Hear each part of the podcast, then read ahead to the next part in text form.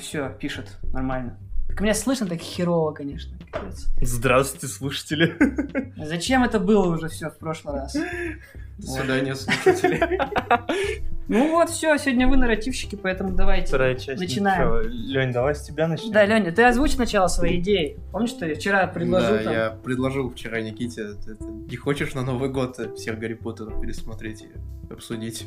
Лень, ну погромче немножко, погромче. Всё вообще. Зачем их пересматривать? Их так все помнят. Я не помню. Не знаю, я их столько раз смотрел, что просто не, не счесть, сколько раз я их смотрел. В натуре. Но я бы все-таки пересмотрел, я уже давно не смотрел. Ну ты два, пересмотри. А, А мы такие посидим. Будешь рассказывать нам, как интересно. Какая твоя любимая часть? Ты будешь рассказывать нам твой любимый пуп из серии. Так, что за пупы? Это жанр, да, какой-то? Видео?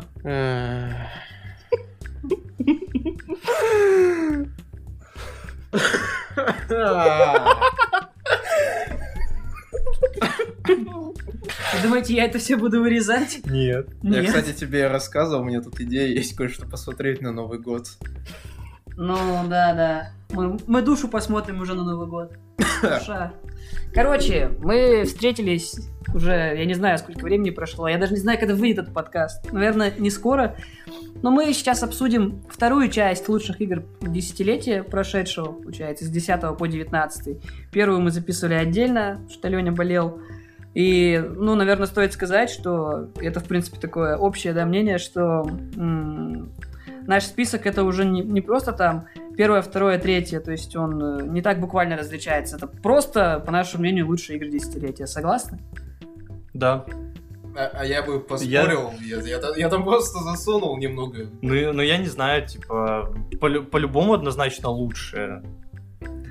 Ну, просто у меня вот первые три места, я, я не знаю, я, то есть я не знаю, как их вставить там на первое, второе, третье. Поэтому я буду про них просто говорить. Вот. Интересно, что за три места такие? А, отстань, пожалуйста, давай, с тебя начинаем. С меня? Да. Ну, как обычно, с меня начинаем. Мое пятое, которое не пятое, ну, в общем, мой, э, так скажем, кандидат на лучшую игру десятилетия, это, так скажем, несколько игр в одном, потому что они все заслуживают быть вот в одной строчке, эти игры. Это продо- продолжим наш разговор Дорожай. Ну, про Фераксис, Нет. Про то- про то, как Фераксис любит вообще делать свои игры, продавать свои игры. И это детище является очередным подтверждением тем, что ну, много вопросов к их вообще игрострою существует. Это, конечно же, XCOM. XCOM Enemy Unknown, Enemy Within и второй XCOM. Я не стал брать новейшую эту химеру, потому что она такая себе. Ну, в общем, А, погоди, а War of the Chosen? Или- ну, War of the- ну, он как бы DLC, ну, в принципе, да, его как бы тоже можно считать. В общем, дело начинается у нас с 2012 года, когда выходит XCOM Enemy Unknown, и эта игра произвела просто, знаете, такой фурор в мире тактических игр. Она, по-моему, взяла игру года, насколько я помню, в 2012 году. ты жанр лучше расскажи. Это тактическая стратегия. Я не, я не знаю конкретно, как жанр сказать, но, в общем, это тактическая игра, тактическая стратегия. Ну, пошаговая. Стратегическая тактика. Стратегическая тактика, тактическая стратегия. Это игра о том, как э, на нашу землю нападают пришельцы. Эти пришельцы, они исчисляются различными видами. Там есть и стандартные такие, знаете, из 20 века эти человечки с большими глазами, там низенькие. Как есть и так скажем, экзотические виды наподобие здоровенных таких э, мутантов-мутонов. А что? Ну, ну, почему ты ее включил, серию эту? Ты подожди, я А, рассказываю. ты еще не закончил. Я рассказываю о том, почему XCOM является одной из лучших игр вообще этого десятилетия. А, В общем, про сюжет кратко. То, что мы являемся командором, который ведет войска в бой. Нам поручают э, управлять организацией XCOM, которая борется с этими пришельцами, чтобы остановить вторжение. Мы должны вербовать солдат для того, чтобы отправлять их на миссии и побеждать пришельцев. В итоге там от миссии к миссии есть э, сюжетные миссии, есть миссии, которые просто получается, ну как объяснить, ну различные дополнительные там позволяют припасы получить или там новобранцев новых. Э. В общем, у нас есть э, вся планета наша, и эти регионы, регионы планеты есть различные. И в этих регионах э, существует, ну, так скажем, своя поддержка идет этому XCOM. И сложность игры вся в том, что ты не успеваешь уследить за всеми регионами. Ты как бы выполняешь миссии этих регионов, но э, ты по-любому не успеешь выполнить все. Поэтому какие-то регионы будут просто откалываться от поддержки XCOM, и если ты потеряешь много регионов, ты проиграешь. Это такой, знаете, рычажок давления во время твоего прохождения этой игры. Это добавляет определенный драйв, но также драйв добавляет вообще смесь стратегии и тактики в этой игре. Ну, со стратегической частью все понятно, ты строишь различные здания в своей базе XCOM, и ухаживаешь там за авиацией, за различными тоже приспособлениями, изобретаешь что-то, исследуешь технологии и все такое прочее. Тактическая же часть, она, э, э, так скажем, является более, более известной, более глубокой частью, потому что сколько, сколько эмоций было пережито во время игры в XCOM именно по тактике. Э, эти все, знаете, ощущения, когда ты а, снаряжаешь своих солдат э, в, на миссию, которую ты не можешь пройти, потому что у тебя основной отряд э, травмирован, и ты отправляешь чуть ли не там новичков или непрокачанных бойцов и ты э, снаряжаешь их на экране выбора отряда в последний путь. Это придает, э, знаете, такое, я бы сказал, это невероятный опыт, который не во всех играх встречается.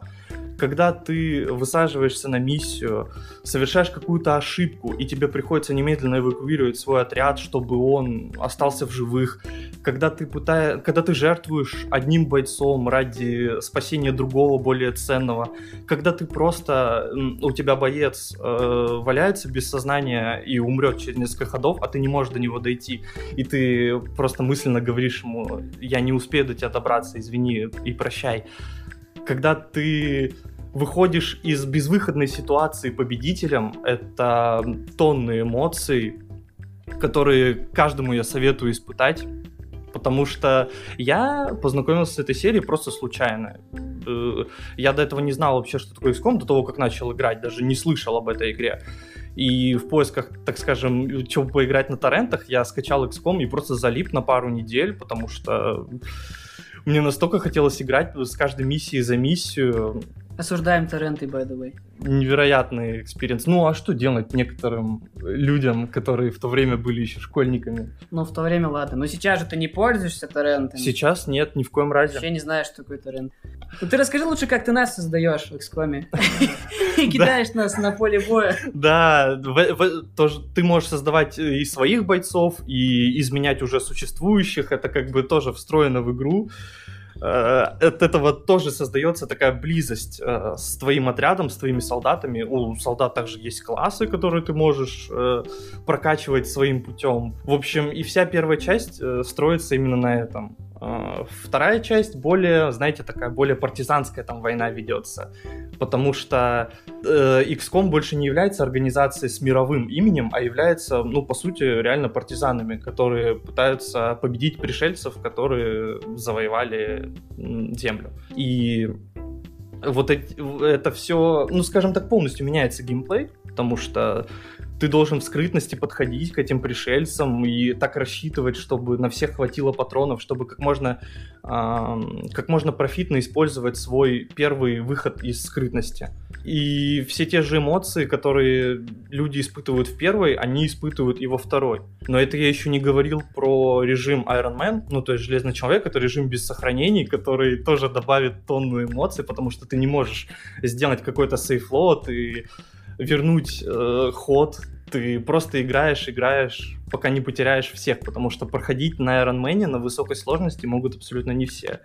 Ну и также хочу упомянуть отдельно про пресловутый рандом, который все осуждают, когда с 99% солдат может не попасть. Э, я, скажем так, двояко отношусь к этому. С одной стороны, 99% это действительно ворс, ну, стоит того, чтобы выстрелить, и с другой стороны, нет ничего зазорного в том, что промазал. 99 это же не 100. С другой стороны, есть, э, так, знаете, тоже отдельный, отдельный заряд эмоций ты получаешь, когда вот у тебя 30% на попадание, и ты попадаешь я когда играл, и у меня были такие моменты, я реально кричал от радости, потому что, ну, действительно, эти моменты, они переворачивают ход миссии с ног на голову, и возможность выйти из, из безвыходной ситуации победителем, возможность играть на лимитах, на рисках, как-то жертвовать э, одними ресурсами, чтобы получить другие, полчаса перекликивать солдат для того, чтобы понять, что у них есть, какие способности, какие гранаты,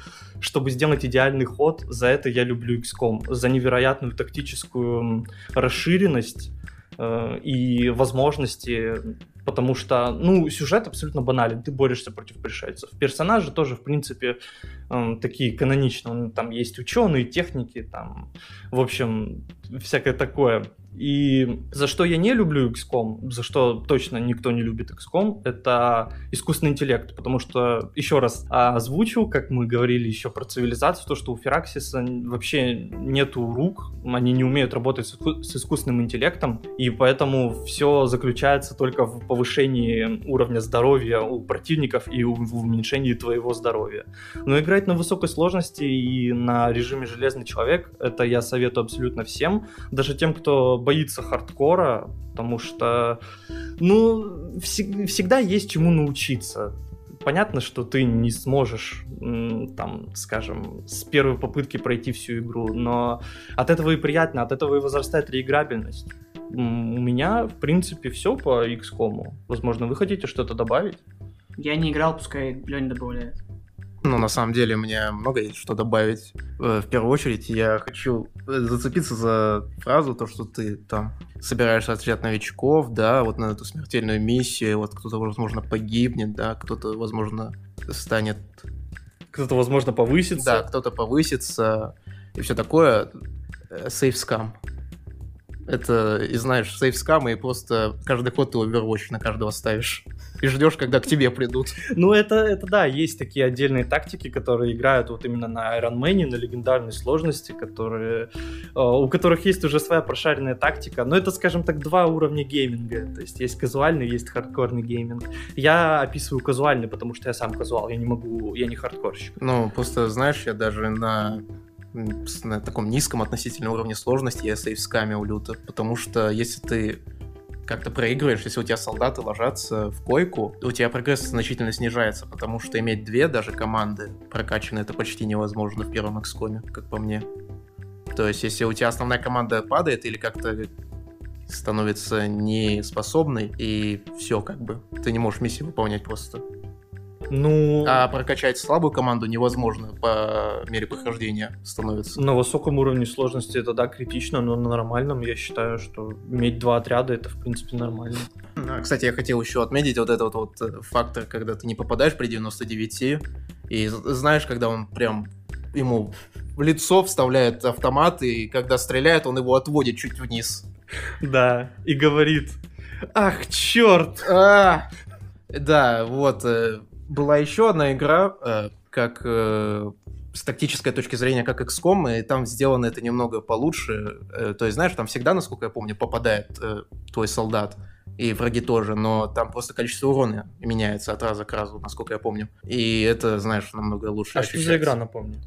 Я не помню, она на Кикстартере была а, что-то про Феникс, что-то такое. Феникс Point. Да, Феникс Point. Знаю такую. То есть там ты всегда, насколько я помню, попадаешь, и нет вот этого дебильного я не знаю, даже процента рандома. рандома, да. Есть много таких игр, также та же This is the Police, но я считаю, что XCOM она самая такая, знаете, талонная, самая, самая хорошо сделанная вот из всех этих игр. Никит, вот ты не играл, но я вот тебе продал эту игру. 15 минут XCOM, просто XCOM. Нет, ты мне не продал эту игру. Ну, я, я просто, ну, я бы в нее поиграл, но я не понимаю, как можно в нее играть постоянно, то есть... То есть, ну, я понимаю, что она реиграбельная, да, я понимаю, но у меня такие игры не вызывают. Ну, раз в год с периодичностью я захожу. А, ну если раз в год, то, возможно, я бы заходил. Я играл в эту, которую раздавал в, в ЕГС про утку там. Я не помню, как эта игра называется. Что там... Hero Zero, по-моему. Да, Mutant Hero Zero. Вот я... в- Hero, Hero, Hero. В общем, я в эту игру играл. Ну, я не знаю, пофаниться чисто, разве так? Но нет, ты мне ее не продал. Я думаю, что ни одну игру ты мне не продашь. Я, кстати, хочу отметить про реиграбельность. Я вторую часть прошел только дважды. Первый раз ванильную, второй раз, когда я купил этот War of the Chosen. У тебя как было с этим? Э, В смысле, ну я вообще начал, получается, с первого XCOM. И прошел его за две недели, а потом готовился ко второму. Кстати, о чем еще не рассказали?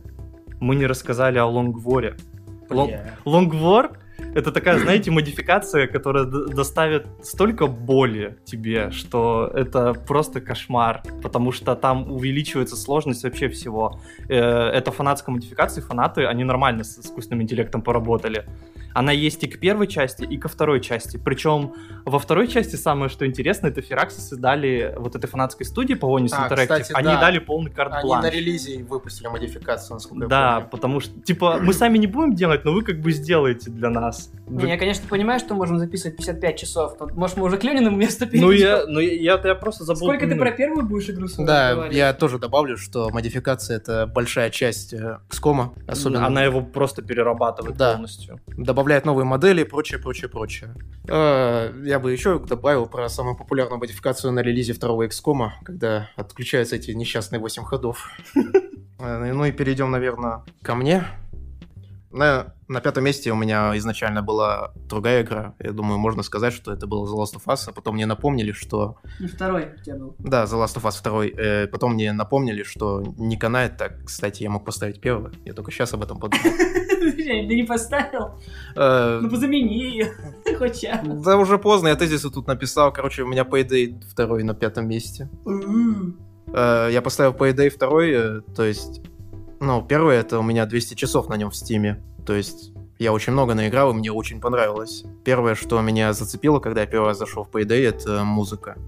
За авторство Симона Виклунда, или как-то так его зовут. Такое необычное имя, как у всех композиторов. Она такая, как сказать, электронная, необычная, прикольная, подходит в такт сражений. Ну, под ограбление. Да. И причем у нее есть две фазы, как фаза стелса и фаза атаки, если вы немного накосячили. В целом, что такое Payday 2? Это игра про грабителей, четырех грабителей, кооперативная игра. Грабят они банки, и не только банки, на самом деле. Есть миссии, даже не связанные вообще с ограблением, просто какие-нибудь прямые штурмы. И геймплей, он такой двухслойный, я бы сказал. То есть первый слой — это когда вы играете на первых э, трех или четырех сложностях. Э, когда вы пытаетесь играть по-нормальному в ограбление, в стелс, когда полиция еще не штурмует вас э, всякими ходячими танками и прочее, прочее. То есть это что-то более еще ады- менее адекватное и можно как-то вписать в, в стилистику ограбления банков. И это то, что мне не очень нравилось изначально, но привыкаешь со временем. А потом есть то, что нравится мне конкретно. Это геймплей на высоких уровнях сложности. Особенно мне запомнился One Down. Думаю, Никита М. помнит его, потому что мы как-то пытались пройти несколько миссий на One Down. Нет, мы не пытались пройти, мы пытались поиграть. Мы пытались поиграть, да. Э, One Down это... Я даже не знаю, как сказать. Это повышенный уровень сложности. У всех противников э, увеличенное здоровье, броня, э, урон. Э, также у, у вас уменьшено количество возможностей, э, так сказать, подняться на ноги Ты после... просто загружаешься и все. Да, то есть если вас положили, то вас положили, все, это конец. У вас только одна жизнь, по сути. Я лично прошел несколько миссий на Down, но это было чисто по стелсу. Такие небольшие миссии. Что-то по штурму пройти, это требуется, не знаю, невероятное количество удачи и скилла в равных пропорциях, я думаю. И я бы хотел перейти к своему следующему тезису, который связан конкретно с э, геймплеем на высоких уровнях. Сложности — это малая вариативность сборок и билдов. То есть, если вы играете на обычном уровне сложности, то вы можете использовать любого персонажа с любыми скилл, скиллами и перками. Они будут все юзабельными в какой-то степени. Если мы говорим про высокий уровень сложности, то это нужно читать гайды, что Даня, кстати, не любит у нас делать. Э, читать гайды и играть только с определенными сборками — это ужасно, невариативно и очень так немного сужает уровень возможностей. Говоря вообще в целом про геймплей, хотелось бы отметить то, что мне очень понравилось, э, скажем так, гриндить в этой игре. Хотя все, что вы гриндите, это по сути опыт. Потому что деньги, которые вы получаете за миссии, они такие не очень полезные в целом. Все, что вы можете сделать, это апгрейднуть себе либо базу, которую вы не будете, скорее всего, посещать большую часть времени, либо апгрейднуть себе пушки. Но чтобы апгрейднуть пушки, там нужна еще и особые, э, особая валюта, которая добывается в некоторых миссиях. Насколько я помню, она добывается за защиту базы от нападения. Кстати, система монетизации в Payday это отдельный э, такой пунктик у меня. Насколько я помню, до того, как они сделали бесплатными все DLC, это был сущий какой-то бред. Их там было, не знаю, штук 20-30, и все они были такими недешевыми. И в игре также есть лутбоксы, но я, я не знаю, зачем они там. Мне кажется, ими никто не пользуется. Вот. Кстати говоря, э, система напарников, э, точнее подбор напарников в этой игре это просто... Ее не существует, по сути дела, то есть все, что вы можете, это зайти уже на созданное лобби и присоединиться к кому-либо, либо сами создать лобби. И это вызывает большую проблему, поскольку нету матчмейкинга, и у админа есть полное право тебя просто кикнуть в конце игры. И это создает определенные трудности. Я большую часть времени играл в соло, наиграл, либо играл с Никитой. Ну, из зданий. Из зданий, да, да. Но это было часов, не знаю, 10, наверное, первых. Я пытался играть с рандомами, и там раз, раз на раз не приходится. Тебя могут либо кикнуть, либо просто все остальные могут ливнуть. Все что угодно может произойти, и за это нет никаких наказаний, ничего.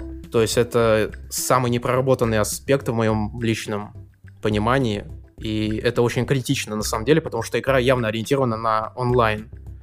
Но, похоже, ставку в основном делали на то, что вы будете играть э, с друзьями, либо со знакомыми, а не со случайными людьми. А еще я бы хотел отметить отдельный пунктик для меня, это комьюнити, по идее, и то, какой контент оно воспроизводит. Всякие мимасики и видосы на YouTube. Э, я нашел для себя это очень увлекательным лично делом.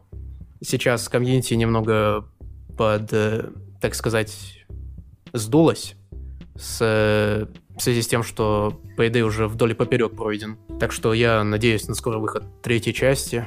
Которую анонсировали. Да, которую анонсировали. Надеюсь, что, я, что они сделают нормальный подбор игроков и нормальную адекватную возможность играть на высоких уровнях сложности, потому что это весело и интересно, но хотелось бы играть всеми персонажами и сборками, а не только определенными. Вот. В целом это все, что я хотел отметить. Я думаю, Никита, у тебя есть что добавить? Ну, да, я помню, как мы играли в Payday, и потом Даня нас кинул в один прекрасный момент. И, ну, я бы не вставлял, ну, не знаю, у меня бы она не попала, скорее всего, в список лучших игр. Если, если выбирать между такими, знаешь, э, кооперативными шутерами, я бы выбрал какую-нибудь Радугу. Ну, то есть Rainbow Six Siege. Ну, просто, что... понимаешь, я наиграл 200 часов, и мне все эти 200 часов понравились. То есть я получил огромную массу удовольствия, поэтому не, я решил... Я не говорю, что он плохой. То есть мне тоже понравился Payday 2. И... Ну, там, мне кажется, знаешь, музыка прям, она делает большинство. То есть там музыка играет прям очень сильно на атмосферу. Там нужно заходить играть с друзьями, там, не знаю, под пиво. Вполне себе интересная игруха. Ну, если бы, конечно, нас не кидали друзья, и мы бы играли в full party, так сказать, тогда бы можно было, конечно, что-то говорить. А так, ну, игра как игра, я бы сказал так. Поэтому, может, Дани есть что еще? Давайте я тоже что-нибудь добавлю, потому что я играл что же в Payday. Так скажем, из всех вот таких вот шутеров по типу, ну, если брать вот Payday, да, Left 4 Dead, тот же второй, у Payday есть реально, вот как Леня описывал, уже своя атмосфера, и мне эта атмосфера драйвовая, она очень сильно нравилась. Особенно нравилось, когда ты с дробовиком там а, бежишь просто на пролом на этих, а, ну, там, этих полицейских, получается, там были. Ну да. Угу. И вышибаешь их, в общем. Ну, я, я любил именно такой плейстайл через дробовик. А, особенно, ну, доставляют массу удовольствия всякие моменты, когда нужно вовремя ответить на пейджер там или следить за камерами. Что, бомбу что, что ли обезвредить? С, такое? Свой был шарм в этой игре. Ну, он до сих пор, конечно, есть. Э, в общем, мне, мне эта игра понравилась, но я тоже в список не стал бы ее включать. В общем, у меня, ну, все по этой игре. Ну, наверное, тогда пойдемте к моей игре. Моя следующая игра это отец британских чартов. И это, наверное, Леня понял, это GTA 5. 5, пятое место GTA 5. Ну, по мне, так это...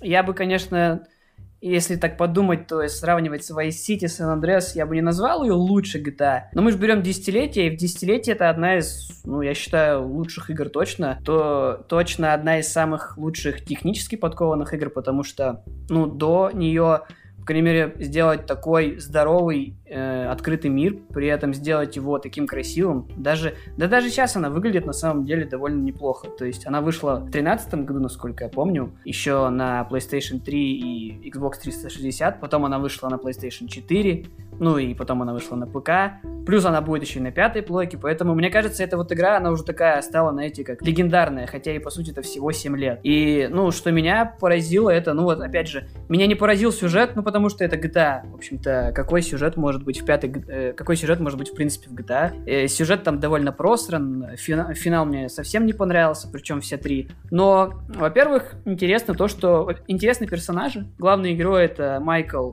э, Тревор и Франклин, особенно, наверное, Тревор, который стал таким неким человеком-мемом. И, в общем-то, это, по-моему, была одна из первых таких игр в открытом мире, я даже не могу вспомнить именно игры в открытом мире, такие GTA подобные, где тебе дают переключаться между тремя персонажами. Но, естественно, это сделано не совсем, знаете, нативно, то есть когда тебе нужно сделать определенную миссию, тогда ты туда переключишься, потому что ты не можешь всю игру проиграть за одного персонажа. И понятно, для чего это сделано. Чтобы дать какую-то, наверное, вариативность. Но мне почему-то кажется, что после введения этой механики в пятой GTA она будет использоваться и, ну, получается, в шестой продолжении, когда она выйдет. Потому что, ну, как показал опыт, эта система сработала, и игроки приняли эту, ну, эту, кстати, это троецарствие на ура. Также, из-за чего мне эта игра понравилась, потому что э, действие этой игры происходит в Лос-Сантосе, аналоги Лос-Анджелеса. Ну, я думаю, тут некоторые знают, с кем я записываю, что Лос-Анджелес является одним из моих любимых городов, и, в принципе, ну, мне всегда достав- доставляло удовольствие в пятой GTA, то есть, вообще, в принципе, много же игроков любят э, GTA подобные игры, GTA, что ты можешь просто поездить там на машине, послушать музыку, можешь даже послушать там свою музыку, не обязательно, как это называется, ездишь и чилишь. И в именно аналоги Лос- Лос-Анджелеса, при том, что он воспроизведен буквально один к одному, ну, условно, конечно, но воспроизведено, воспроизведены все здания, воспроизведен центр, э, округи, вот это вот э, Малибу, пляжи, вообще все. Плюс карта довольно здоровая, и она не, не заставляет тебя заскучать, даже если ты будешь там, не знаю, полдня по ней кататься, и опять же, вот если говорить об этом плюсе, то можно выделить также музыкальное сопровождение, которое, в принципе, во всех сериях GTA, мне кажется, подбирается какими-то, не знаю, командами большими, потому что придумать, э, сколько они там придумывают, по 15 радиостанций разных, получается, ну, разных радиостанций, там, рок, поп, рэп, и хотите старые хиты, хотите новую музыку. При этом, что они э, по мере выхода игры, то есть они потом и добавляли новые радиостанции, и, ну вот, если помнишь, Даня, как ты рассказывал, что тебе нравится в GTA играх просто кататься. Да. Ну, то есть, вот в GTA 5 э, вот этот вот как сказать, вот эта функция просто кататься, мне кажется, она возведена просто в абсолют. То есть, э, ну ты же играл мне? Да. Пятый, ну давай, поделись, что ты об этом думаешь. ну, а чё, чем тут можно делиться? Ну, в GTA 5 я играл, конечно, меньше, чем в GTA San Andreas тот же самый, но вот игры по типу, ну, вот эти GTA, как, я не знаю, как назвать. Ну, GTA подобные. GTA подобные, да. А, в них мне всегда нравилось просто под музыку кататься и ничего не делать, не выполнять никакие квесты, потому что в таких, в таких играх можно расслабиться, почилить и GTA для меня, ну, что San Andreas, что пятая немножко, тоже для меня являлась такой отдушиной. После, допустим, какого-нибудь тяжелого дня я просто катался, и мне это нравится. В общем, ну, я не знаю, я не так много играл в пятую GTA, чтобы что-то о ней говорить. Ну, просто там о сюжете на самом деле мало чего можно сказать. То есть, да, он большой, да, он там, как обычно, все GTA многих троллит. Он троллит и там ЦРУ, и ФБР, и корпорации, ну, всех, в общем-то. Но, как бы, если говорить чисто о сценарии, сюжете, ну, мне он, я его помню, но я не скажу, что это самый там сильный сюжет, который я видел. Обычный сюжет GTA, где они выстебывают буквально, буквально все, начиная там, не знаю, от того, что дети зомбированы телефонами, причем, что тогда, когда они разрабатывали, наверное, эта проблема так остро не стояла, но причем они показывают эту проблему на примере сына Майкла, который буквально как э, высказывался Майкл, там, дрочит целыми днями лежит и играет. Ну, по сути, это как бы современные проблемы, там, какой-то, э, ну, я не знаю, можно ли его назвать золотой молодежью? Наверное, золотой молодежи тоже. Зумер. Что он довольно богатый. И да при чем здесь это? И, ну, в принципе, все высмеивается. И также высмеивается, как в этих богатых семьях там получается, что они создают видимость там счастливой пары, а на самом деле там жена там, например, у Майкла там трахается с э, инструктором по йоге и с э, инструктором по теннису, то есть как бы, ну GTA это всегда была о насмешки над обществом. И мне кажется, пятая часть, она прям такая одна большая ирония над всем, что, что было, и в принципе она как бы обычно игры GTA они предопределяют. То есть они над чем-то смеются, и в последующие несколько лет ты видишь, как это, над чем они смеялись, это и происходит на самом деле. И в принципе, да, также там они смеются над чем, что э, какие-нибудь э, ЦРУ или ФБР будут следить за своими гражданами. Но они следят, они следят. Сейчас это стало хуже, сейчас это стало хуже. То есть, в принципе, как бы вот с точки зрения сценария, как вот высмеивание, они справились, мне кажется, ну прям, ну как обычно GTA справляется 10 из 10. И с точки зрения основного сюжета, ну в GTA он никогда не был важен, поэтому как бы на это можно закрыть глаза. Но это игра, в которой, ну она очень реиграбельная, как в принципе все GTA. Она не устаревает, ее продолжают поддерживать, поэтому я не поклонник именно ее онлайн режима, но поэтому я вот говорю чисто о, об одиночной версии. Ну, вот у меня вот все. Ну, может, Леня хочет что-нибудь добавить? Ну, я бы как раз добавил то, что по поводу онлайн-режима, я думаю, это основная причина его популярности в Великобритании на сегодняшний день. Не знаю. Ну, честно. Я думаю, что это так, потому что он- онлайн-режим очень популярен у GTA, и это основная причина, почему они забросили дополнение для одиночной части, которую, я думаю, ждали все. Когда еще тизерили возвращение CJ из Сан-Андреса. Ну, на самом деле, мне кажется, она и так здоровая, чтобы давать еще дополнение но все-таки было бы неплохо, если бы они что-то добавили. Э, кстати говоря, мне, как и да, не нравится просто ездить по автошоссе под музычку. Mm. Расслабляюще очень. Э, вы, кстати, забавлялись с модами на ПК? Нет.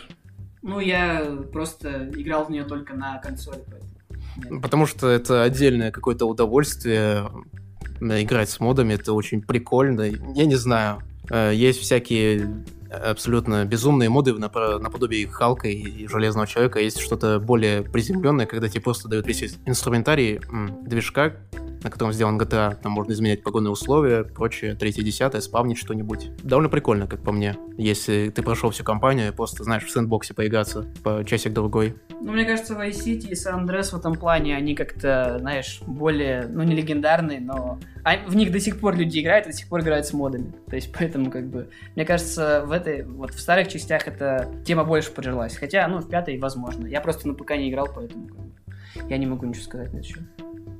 Переходим к моему четвертому месту. На четвертом месте у меня очередное кинцо, которое вышло в золотой год PlayStation, 2018 год. Это Detroit Become Human, который который заслуживает, мне кажется, все-таки в каких-то там чартах э, звания одной из лучших игр этого десятилетия. Хотя бы потому, что у этой игры просто сумасшедшая вариативность и реиграбельность. Она интересно, вот знаете, тем, что бывает такое в играх, когда есть какие-то, знаете, скрытые диалоги, которые там ты можешь получить только пройдя игру в определенной там последовательности выборов и действий, а, когда есть какие-то кат-сцены, которые ты можешь увидеть только там в одном проценте прохождений. Это когда ты меня троллил смертью Маркуса в конце. Ну, не знаю, что-то, наверное, наподобие этого. В общем, у этой игры есть сумасшедшее количество ответвлений, разветвлений, видов прохождения. А, давайте я немножко опишу сюжет. Сюжет, в принципе, может напоминать наше недалекое, ну, в принципе, относительно далекое будущее.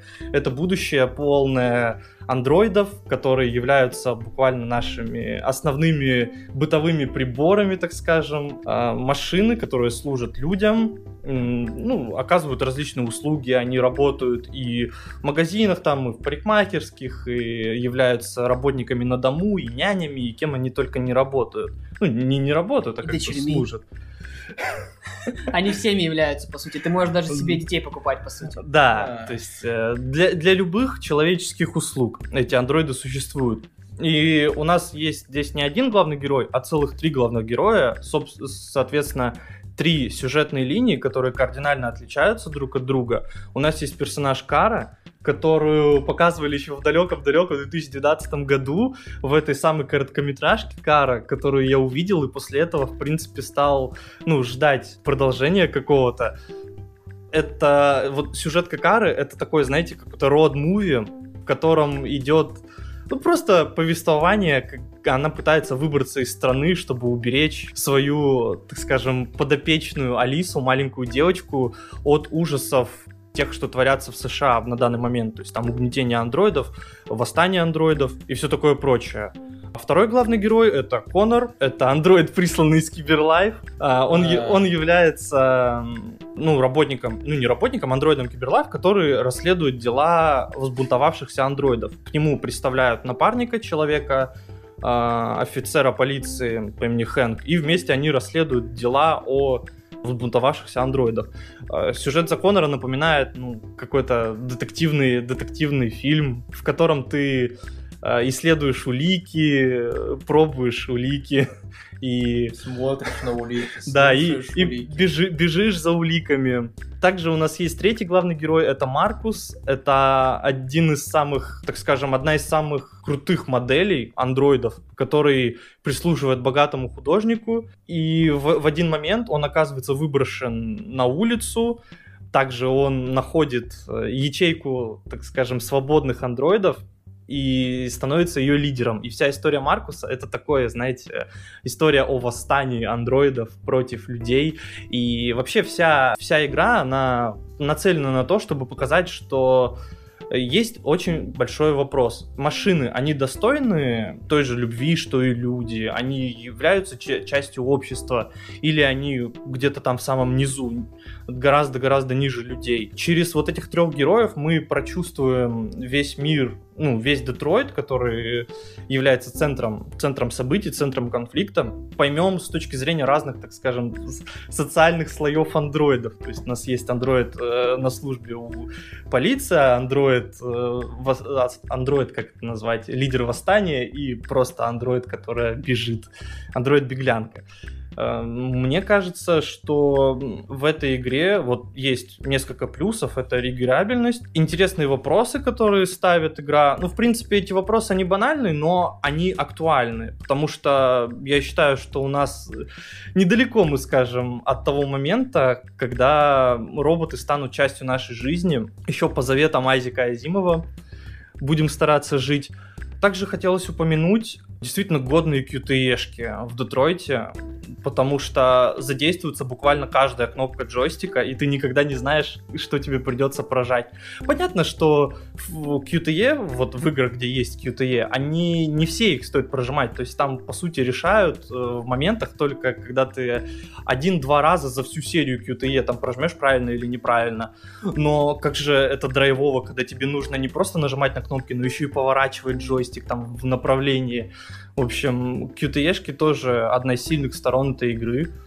В принципе, я думаю, что можно на этом заканчивать с Детройтом. Вот вы играли? Ну, вы не играли, вы смотрели, как я играл. У вас есть что сказать, Никита? Ну, насчет QTE-шек. Я сразу вспоминаю случай, как ты играл в нее пьяный и убивал Конора раз за разом, раз за разом и мне было просто невыносимо больно, зачем ты это делаешь? Потому что для сюжета, ну, мне казалось, что это будет плохо кончиться. Я не помню, чем кончилось на самом деле, но вот просто...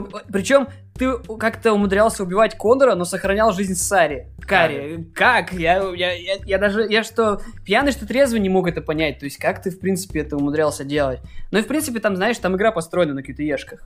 Там ее... Ну, там ее... Там очень много. Да, там во множестве моментов. Ну и вот знаешь, если говоря, если говоря о том, что это актуально или что это будет в скором будущем, ну так и Кэмерон думал с Терминаторами, но что-то мы пока к этому не пришли, и на самом деле у Терминаторов-то идеи были довольно поглубже. Там, если там идея была, что как бы может ли, то есть нужно ли машине вообще сознание давать, потому что если оно у нее будет, то она может тебя как бы и стереть с лица земли все человечество. А здесь как-то, здесь андроиды больше ну как, осознают свою идентичность, потому что у них есть сознание. Здесь не стоит вопрос, по-моему, нужно ли давать андроидам сознание, оно здесь у них есть, вложено уже. Ну, в смысле, именно сознание себя как э, личности, а не как машины. Ну есть... да, ну то есть здесь э, как-то, знаешь, происходит процесс, То есть, как бы после Терминатора. То есть, ему уже дали сознание. В Терминаторе поднимался вопрос, что будет, если дать. И как бы он показывал последствия. А здесь как бы им дали, ну и в принципе последствия тоже всем ясны, Ну, я думаю. Кэмерон и Кейдж это разные люди, Ну, Кейдж скажем. вообще пошел в жопу, продался китайцам, больше не играем в его игры, поэтому вот пусть Леня скажет. Лень, хочешь что-нибудь добавить? Да, я хотел добавить по QTE-шкам. Я, конечно, сам не играл, но они выглядят не очень интуитивными. То есть, когда, например, какая-то какой-нибудь треугольник отвечает, знаешь, за верхнюю часть тела, какой-нибудь X отвечает за нижнюю часть тела. Я не знал этого, если честно. Ну, то есть, это было бы логично, по-моему, как-то так сделать, знаешь, более интуитивно. А если ты пьяный играешь? Ну, Как тебе запутать? ну да. Ты точно будешь путаться. Ну, как бы... А вот эти вот моменты, когда тебе нужно джойстик двигать и прочее, они выглядят не очень проработанными, потому что, мне кажется, это проблема с сенсором джойстика, он не очень какой-то отзывчивый в этом плане. Потому что ты иногда проваливал просто на ровном месте, или иногда, знаешь, трудно просто что-то сделать с ним. Ну, там надо со всей дури вертеть, так да, скажем. то есть э, я пытался чуть-чуть трясти, там не работает. Нужно вот как бешеный. Лучше расскажите про сцену с голубями. И как PlayStation просто А, Мы до этого дойдем. Я хотел еще один пункт отметить по поводу э, глубины сюжета. Э, Кейдж немного бросает прям в лицо. Я бы сказал, немного, знаешь, так, как бы это слово такое, э, не пафосно, пошло немного даже. Вот эти вот темы сознания машин раскрывает как-то очень, не знаю, то ли поверхностно, то ли очень Вульгарно. Напрямую, да, вульгарно. То есть можно было бы как-то и поглубже к этой теме подойти. И еще тут читается легкая повесточка по поводу, знаешь, угнетения меньшинств, которые представлены в лице андроидов. Ну, естественно, Ну, так это и современные игры так Во Да. всех сериалах так, в принципе, то есть... э, Вот. еще я хотел э, отметить один пункт, господи, я уже забыл. А, да, это очень такую странную проработанность мира. Она иногда трещит по швам, иногда там видны, знаешь, такие пробелы где-то. А, То есть она не очень четко проработана. Например, те же моменты из э, девиации. То есть почему она вообще есть, например, или почему это не предусмотрели как-то. Почему ее так Короче, плохо контролируют? Да, Ну, почему там- андроид может просто из нее вырваться. То есть это показано, как будто он просто за рамки. Там много, да, выходит. вопросов без ответов осталось. Я думал, ты имеешь в виду про то, типа, про всякие там, знаешь, внутриигровые журнальчики, которые рассказывают тебе о будущем. Вот это, кстати, тоже очень интересно Ну пусть, Ну, читать. это- ну, да, пусть посмотрит, конечно, Naughty Dog, который в эти журнальчики, наверное, там целую полкоманды туда только от- отрядила, потому что, ну, как бы, там журналы-то одни и те же, если ты не заметил. И в них написано одно и то же. В игру. Да. Ну, А. да. Ну, как бы, это вообще тогда никакая не проработка мира. Ну, в смысле, это как, это как новостные газеты. Естественно, одни и те же могут валяться у нескольких людей Ну, дома. так время-то проходит, почему бы не поменять хотя бы новости внутри газеты? Их много, но они-то повторяются один, один раз. Так-то там они все разные. Ну, я не знаю, я, у меня желание именно играть в Детройт не возникло. Ну, смотреть на него интересно. Кто-то играет, да, а играть, я не знаю. Ну, я, кстати, тут не соглашусь. Я в свое время поиграл в демку, когда она вышла, мне очень понравилось. И еще один пункт я хотел бы, наверное, даже спросить у Дани, э, как тебе музыка? Мне очень понравилась тема Конора. Мне понравилась тема заглавная, когда ты за кару едешь э, только в свой дом новый, Вот это вот старый новый. медленный Да, туду ду ду ду ду ду И эта мелодия, по-моему, которую Маркус еще играет на пианинке э, в одной из сцен. А, кстати, мне тема титров понравилась уже. Да, ну саундтрек хороший, он именно такой, знаете, ра- рассчитан на то, чтобы зрителя погрузить в какой-то такой меланхоличный транс. Да, то есть он как-то особо не выделяется, но он очень подходит под... Но не все ведутся. Да лучше бы ты спросил, Даня, как тебе фанфики?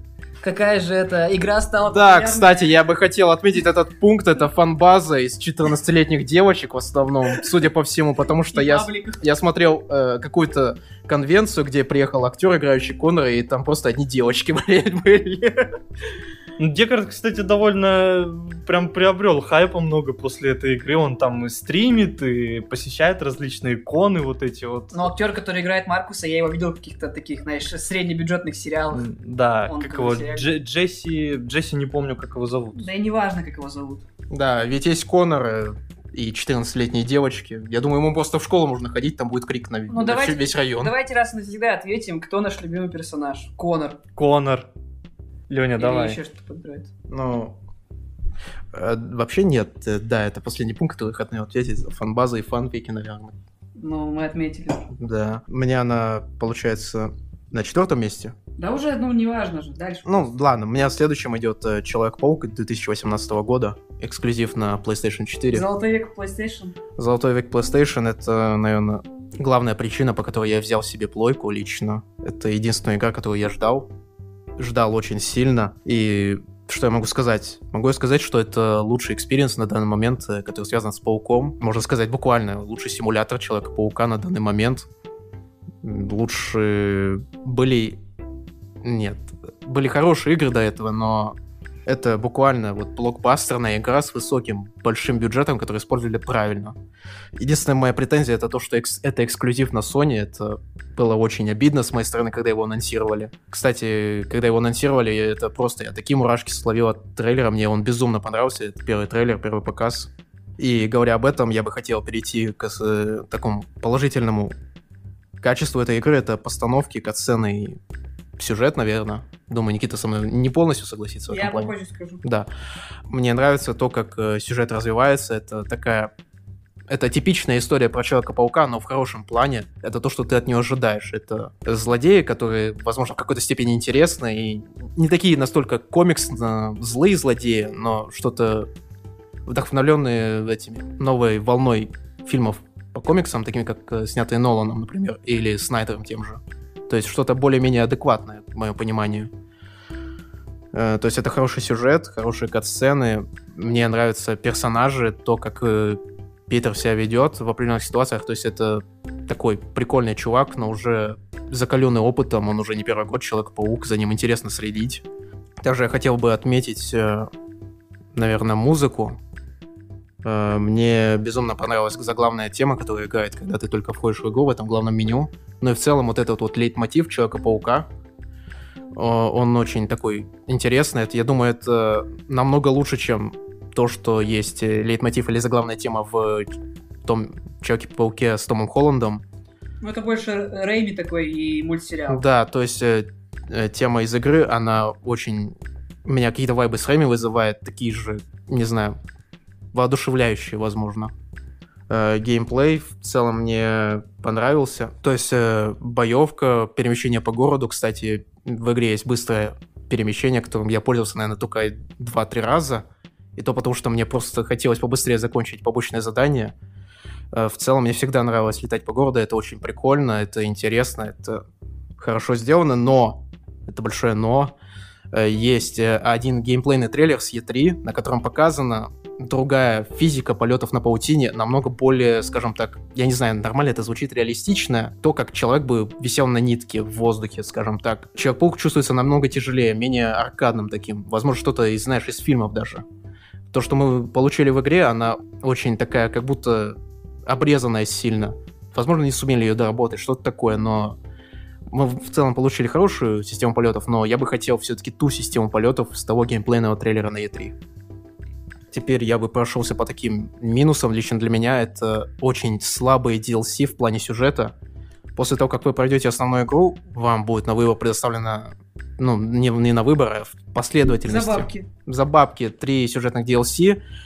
И, боже, насколько они посредственные. Это просто...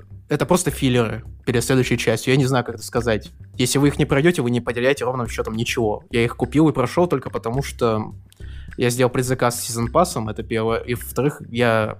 Мне просто нравится Человек-паук, поэтому поиграть еще часов 10 я только за. Следующий пункт э, такой довольно странный для меня выбор костюмов дополнительных этот несчастный костюм из фильмов Сэма Рэйми, который фанаты запрашивали чуть ли не, не год с момента релиза. Получили его очень спустя довольно длительное время, и он был последним добавленным костюмом, насколько я помню, если мне не изменяет память. В целом все костюмы были довольно прикольными, но некоторые вызывали большие вопросы. Лично у меня какой-то костюм Человека-паука Панка, который был на релизе за предзаказ, я, я не понимал, зачем. Были какие-то анимешные костюмы из манки, насколько я помню.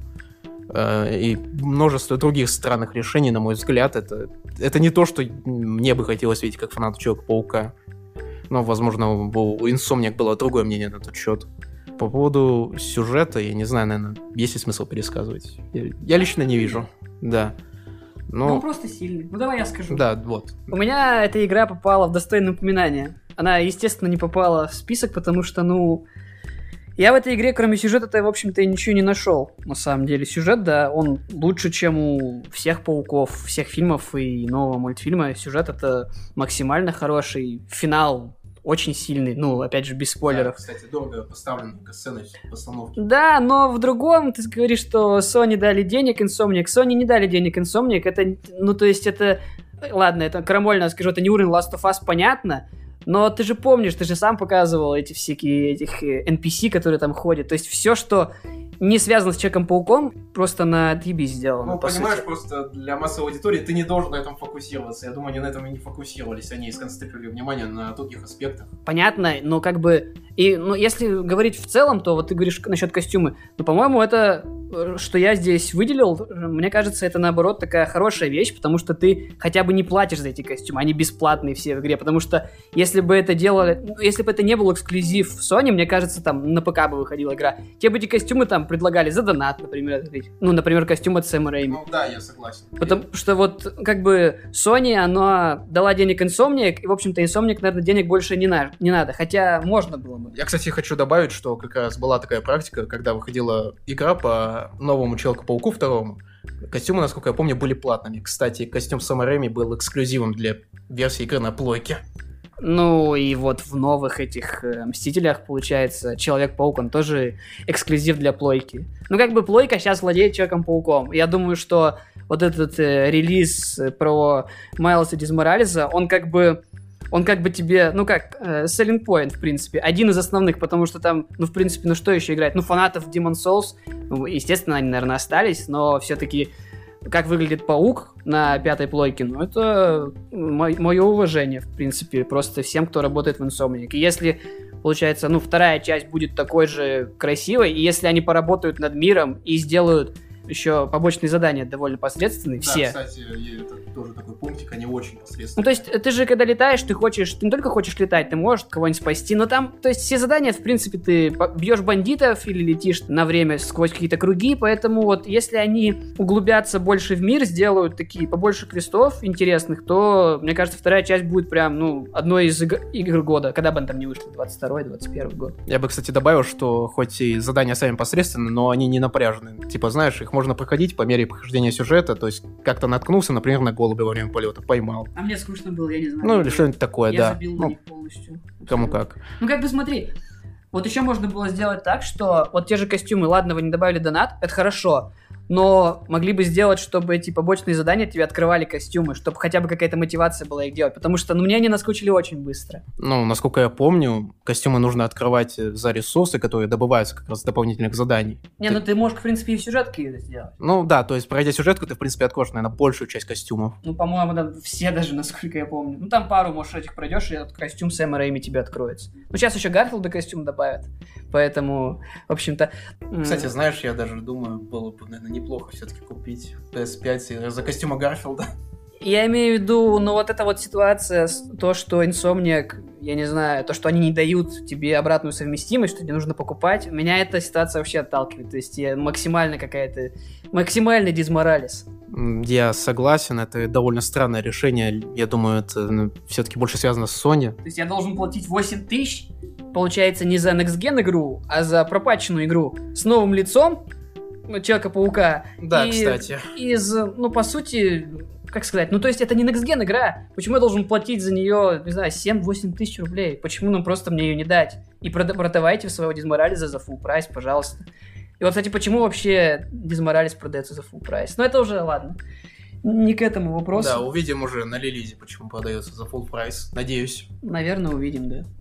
Ну тогда к моей следующей игре поехали. У меня это LA Noir. Получается, четвертая игра. Я совершенно про нее забыл, когда смотрел почему-то все списки. И только в последний момент, когда открывал, я вспомнил, что LA Noir, к сожалению, забыл, в каком году она вышла. Это в одиннадцатом. Получается, уже 9 лет. Ну, я ее переигрывал недавно, и она даже ремастер уже довольно устаревший. Ну, видно уже. Хотя тогда, чем меня тогда брала эта игра? Это игра Rockstar, очередная и, в принципе, это тоже открытый мир, но это не GTA подобная игра. Это, можно сказать, даже более... Это, это в принципе, линейная игра, в котором, правда, есть открытый мир.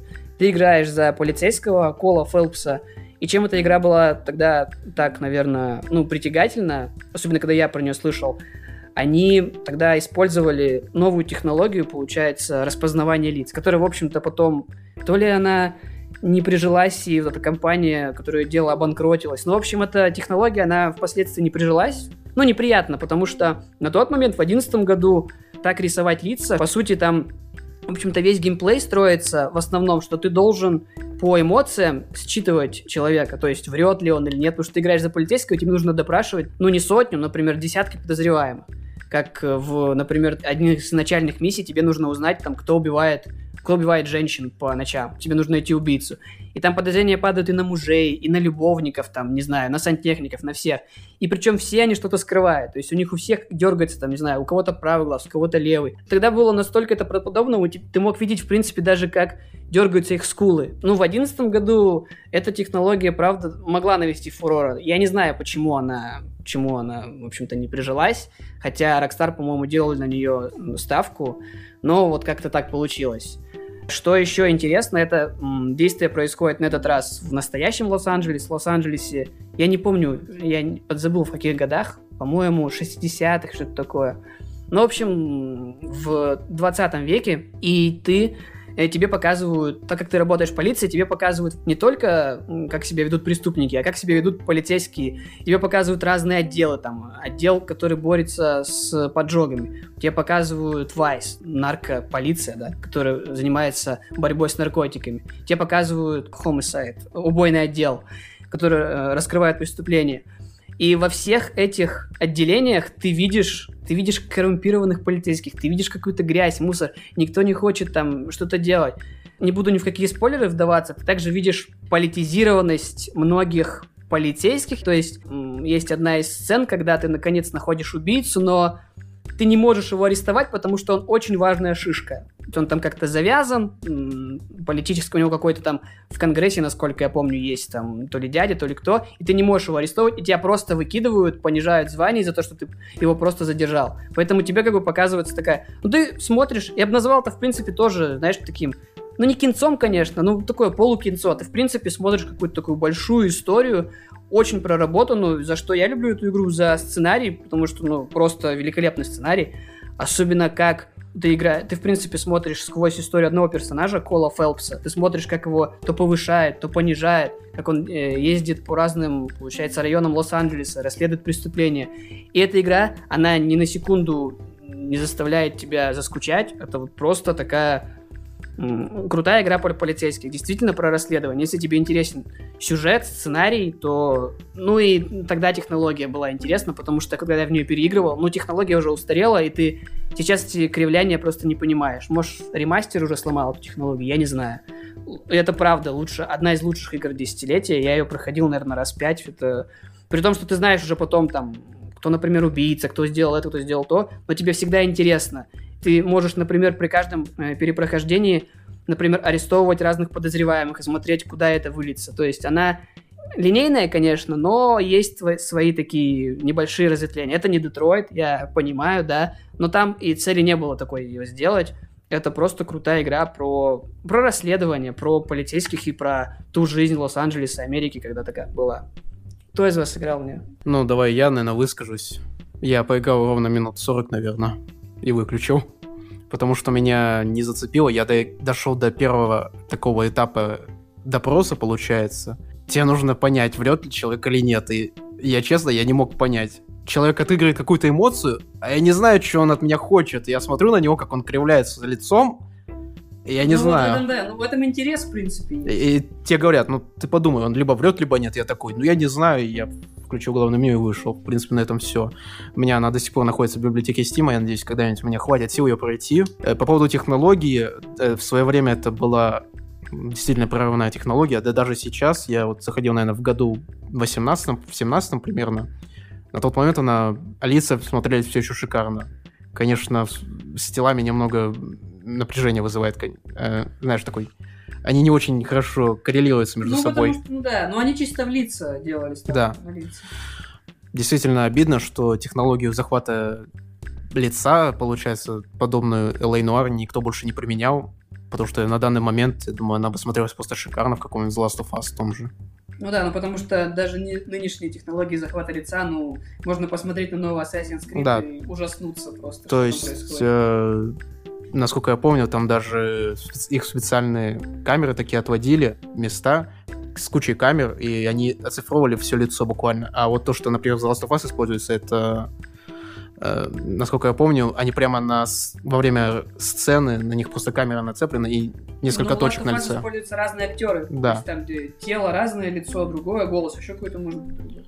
Ну, в общем, не, не, не буду вдаваться в подробности технически, я не очень хорошо в них разбираюсь. Хотелось бы еще отметить то, что открытый мир в игре, он просто действует как декорация в той же мафии, то есть он никакой ценности сам по себе не Ну вот представляет. смотри, ты недавно посмотрел Зодиака, вот если сравнивать с какими-то фильмами, вот это похоже на Зодиак. То есть там вот просто все про расследование. Но правда там есть, конечно, логичный финал, в отличие от Зодиака. Ну, на самом деле, в Зодиаке есть тоже более-менее логичный финал просто. Но я имею в виду, что там как бы истории заканчиваются, и ты понимаешь, чем они заканчиваются. В Зодиаке ведь, ну, ну, в общем, ладно, кто хочет, тот прочитает, что в Зодиаке случилось. Ну вот у меня это LA Noir, поэтому можем к следующей игре переходить. Переходим к моему следующему месту, к моей следующей игре и возвращаемся, так скажем, в золотую эпоху компании, известной как BioWare. И одна из игр, которую я хочу обсудить, это второй Mass Effect. Э, Второй Mass Effect, который вышел в 2010 году и который является, ну, эталонной космооперой. Э, У меня, здесь Леня рядом сидит, и он э, очень любит Звездные войны, но я думаю, что даже он согласится в том, что Mass Effect это одна из ну, лучших космоопер, космоигр. Перейдем к делу. Э, Mass Effect, за что я люблю его, это за эпичность повествования. Ну, все игры, по идее, про космос, они всегда эпичные, масштабные, а, они разворачиваются на обширных территориях, естественно, это же игры про космос. И градус напряжения вообще сюжета, он должен соответствовать этому масштабу. То есть, когда ты берешь локальные истории в космических играх, это смотрится немножко странно, без наличия какой-то глобальной угрозы. Но в Mass Effect это все работает очень хорошо. Вот эта вся масштабность угрозы, э, неких э, неких синтетиков, которые называются жнецы, это действительно одни из самых лучших вообще антагонистов, я не знаю, за всю историю игростроя. Так скажем, все, ну и первую, и вторую часть, они внушали действительно страх в том, что их миссия за гранью понимания вообще всего человечества, всей галактики, всего Млечного Пути. Это плюсик за антагонистов, за масштабность. Также хочу поговорить о личности главного героя. У нас главный герой не безликий. Он имеет свой характер, свою какую-то предысторию. Это командир Шепард, в зависимости от пола Джон либо Джейн. Это действительно человек по характеру, по репликам которого создается впечатление, что это действительно герой, герой Альянса. Ну, это человеческий, союз человеческих колоний в Млечном Пути. Он надежда всего человечества на спасение. Это человек с сильной волей, с сильным духом, Очень харизматично. Ка- каждая реплика которого вынуждает тебя просто залезть в монитор и пойти за ним куда угодно вообще. На самую самоубийственную миссию, какой является последняя миссия в Mass Effect 2, там даже в самой игре говорится, что это самоубийственная миссия. Также большой плюсик за напарников. В который раз повторяю, что у BioWare очень хорошо получается работать с твоими сопартийцами. Ну, естественно, в партийных играх. А, напарники полны живости, полны своих тараканов в голове, своих предысторий. В, завис- в зависимости от расы, положения в обществе, перед нами показываются действительно интересные персонажи. И по сути, вот если так подумать, то весь Mass Effect а, второй, он строится из того, что ты собираешь команду и проходишь ее квесты. По сути, это и есть главный сюжет игры.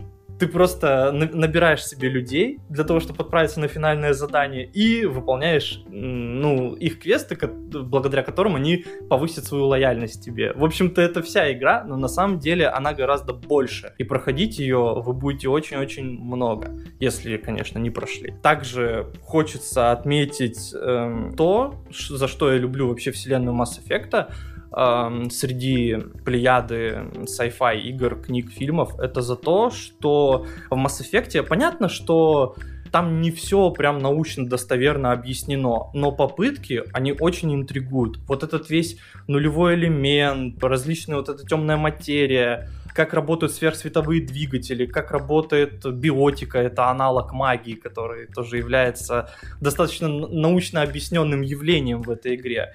И вот эта попытка объяснить все научно, понятно, что физики различные, там квантовые, космические, а, они будут с этим не согласны, но ви визуализация, ну, как создает иллюзию того, что действительно это все может работать, по идее. Также еще хочу упомянуть, наверное, финальную миссию, потому что это, ну, наверное, она в топ в топ 20 последних миссий за всю историю игр точно войдет, потому что послед, последняя миссия во втором Mass Effect это вообще квинтэссенция э, всех выборов, э, которые ты сделал ну, во втором Mass Effect, и она позволяет тебе полностью задействовать весь свой арсенал, всех своих персонажей. Это все еще объедин... объединено с тем, что ты отправляешься, по сути, на суицидальную миссию, как ты выкручиваешься из различных ситуаций, насколько ты подготовлен вообще к этой миссии. От этого зависит успех, ну, естественно, концовка. В общем, у меня по Mass Effect все. Ребят, Леня, хочешь что-нибудь добавить? Я хотел добавить, что она у меня в следующем списке была пунктом. Ну, ты меня опередил, к сожалению, или к счастью. Я согласен с каждым твоим пунктом. Даже я бы добавил, что мне порой Mass Effect апеллирует больше, чем Звездные войны. Потому что сюжет тут э, явно не писак а третьеклассника. А, Джон Карпишин в свое время выдавал хороший сценарий, хоть и немного... Дрю, Дрю Карпишин, хоть и немного, знаешь, такие банальные про добро и зло, такое относительное.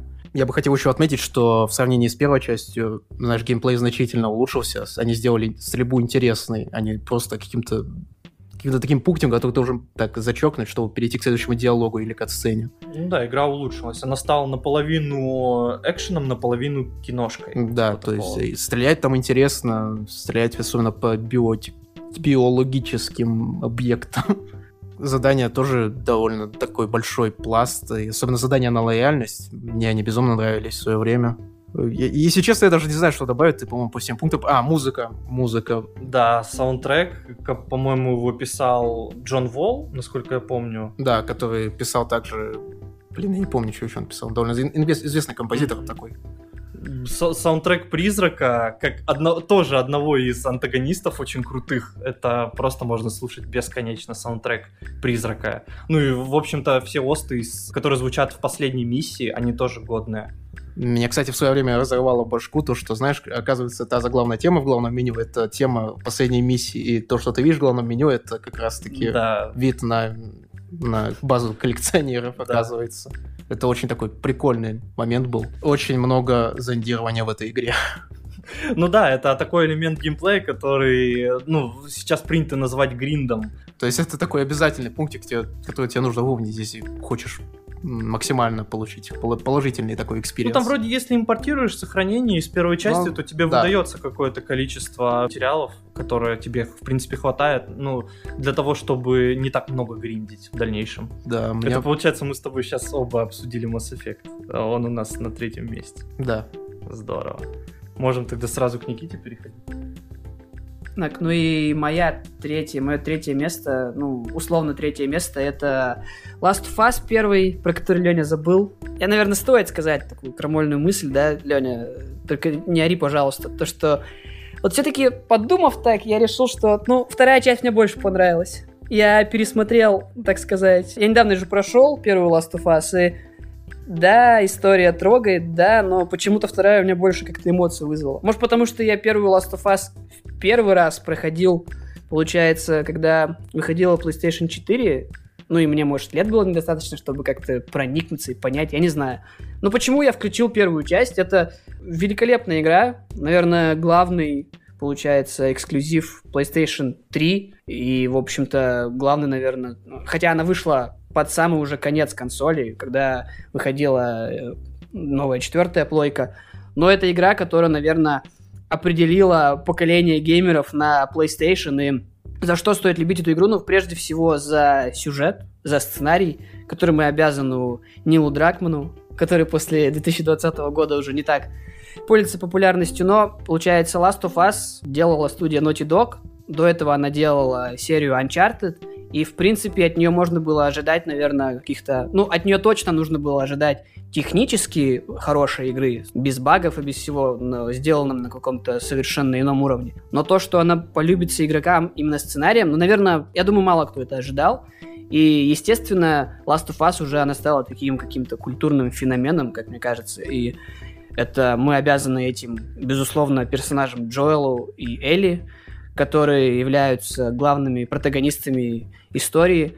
И, в общем-то, что интересно в этой истории, что здесь нет антагонистов, то есть, получается, здесь не делится общество на черное и белое, здесь э, мораль абсолютно размывается, то есть хорошие люди могут э, творить э, плохие поступки, плохие люди иногда могут там и сделать какое-то доброе дело.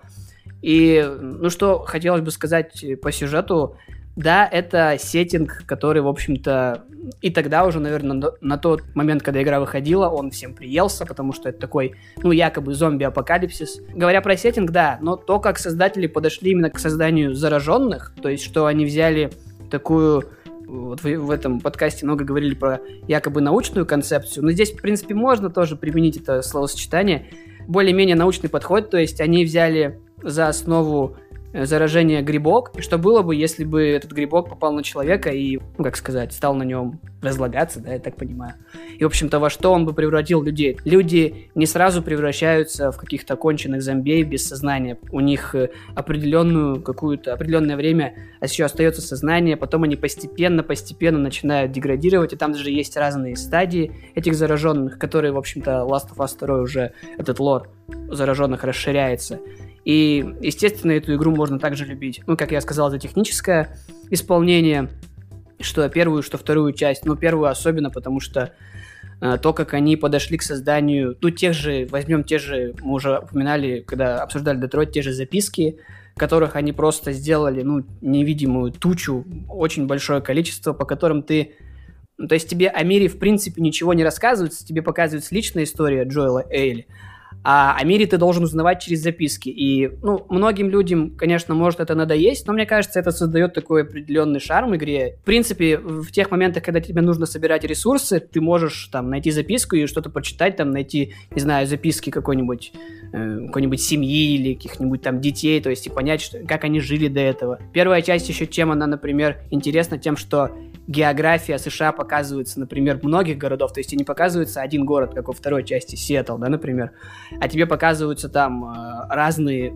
части США, и ты можешь, и, ты даже понимаешь это, в принципе, по архитектуре, как отличаются дома, ты видишь там, например, Бостон, видишь какой-то другой город, ты видишь, что, как он отличался и как он жил, в принципе. В некоторых городах, в которых, например, заражение произошло недавно, там ты до сих пор можешь видеть какие-нибудь, ну, не знаю, спортивные постеры, концертные постеры и так далее. Ты понимаешь, что здесь была жизнь, все обладатели PlayStation так или иначе считают или обязаны Naughty Dog за то, что она делает такие качественные игры, ну, в особенности вот в этом десятилетии я выделил. Ну, и Uncharted 4 у меня уже был, и Last of Us, но Last of Us, естественно, это, она намного глубже, она намного личнее, наверное, и можно же опять отметить, например, музыкальная, музыкальную композицию этого фильма, то есть, которую написал мексиканский композитор. Ну, я думаю, может, Леня, ты тоже что-нибудь добавишь, потому что я слишком много сказал. По композитору я добавлю, что это необычная музыка, то, что, не то, что ты ожидаешь услышать, знаешь, а постапокалиптичные игры про зомбей. Такая очень необычная гитарная, не знаю, как сказать, симфония, ну, возможно. Да. Ну, он записывал. Да, она очень прикольно звучит, мое понимание, ну, наверное, пульгарно очень звучит, конечно, прикольно. Она очень необычно звучит, хорошо вписывается в атмосферу такого роуд-муви, такого, знаешь, не, на, не то чтобы не напряженного, такого медленно растянутого ну, путешествия. давит очень сильно. А, да, это очень давящая музыка. Э, очень хорошо играет на атмосферу. Хотелось бы отметить э, актерскую игру, э, получается, Троя Бейкера и кто Элли играл? Ну, я думаю, мы все поняли. Я, да, я не помню тоже имя. Блин, имя прям на языке вертится. Ладно, может, вспомню позже. Трой Бейкер, я смотрел видео с бэкстейджа, получается, как они с, э, если смотреть так, то я бы просто не увидел бы в Трой Бейкере какого-то Джоэла, знаешь, такого мужика сурового, который... Эш, Эшли Джонсон.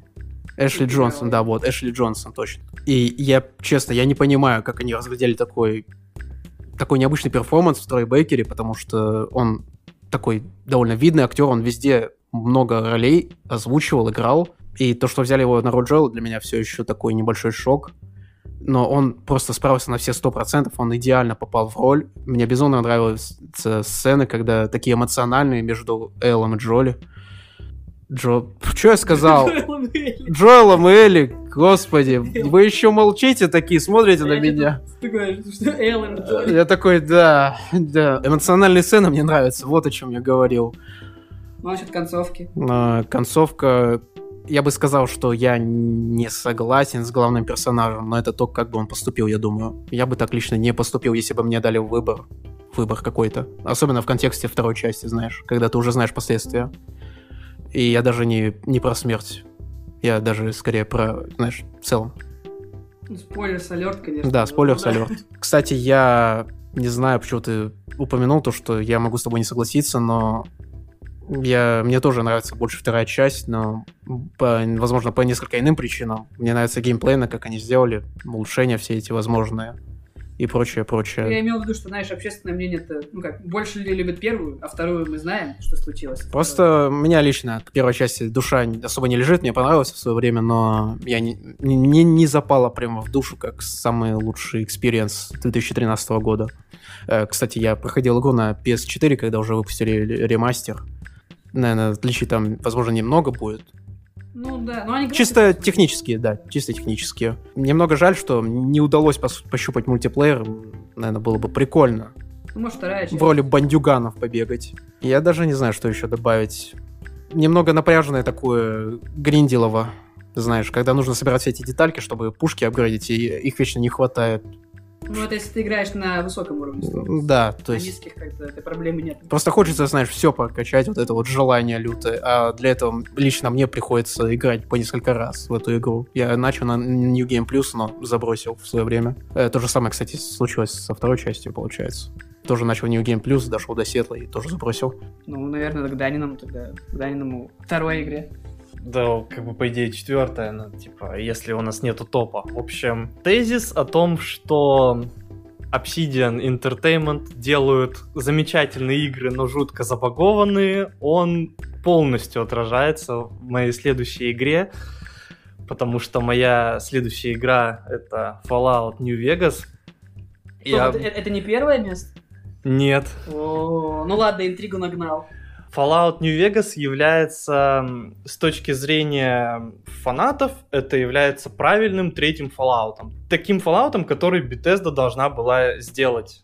И- идейным подражателем компании, которая создала эту часть, это Black Isle Studios. Основной костяк команды, который перекочевал в Obsidian, то есть это э, Fa- Fallout New Vegas был создан именно, извиняюсь за тавтологию, создателями Fallout изначальными, поэтому кредит доверия был дан неимоверный. А Fallout New Vegas можно говорить просто, наверное, часами, но я постараюсь выделить э, особо яркие моменты и начну, пожалуй, с того, начну, пожалуй, с минуса, вот так вот неожиданно. А, Fallout New Vegas это то, с чего определенно не стоит начинать знакомство с серией Fallout. Как-то так получилось, что в игре абсолютно нету экспозиции какой-либо. То есть э, идет расчет на то, что ты уже знаком с серией. Там проходит краткий курс создания персонажа, и тебя просто выпускают на волю, делай что хочешь, прыгай, пляши, выполняй квесты. А как-то в предыдущих частях, ну, я имею в виду третий и первый со вторым, более-менее объяснялось, э, где ты находишься, какая обстановка сейчас в мире, а мир у нас здесь постапокалиптический. Причем из всех постапокалипсисов это такой, знаете, постапокалипсис, который мог бы произойти, если бы история реально пошла другим путем, начиная с середины, середины 20 века.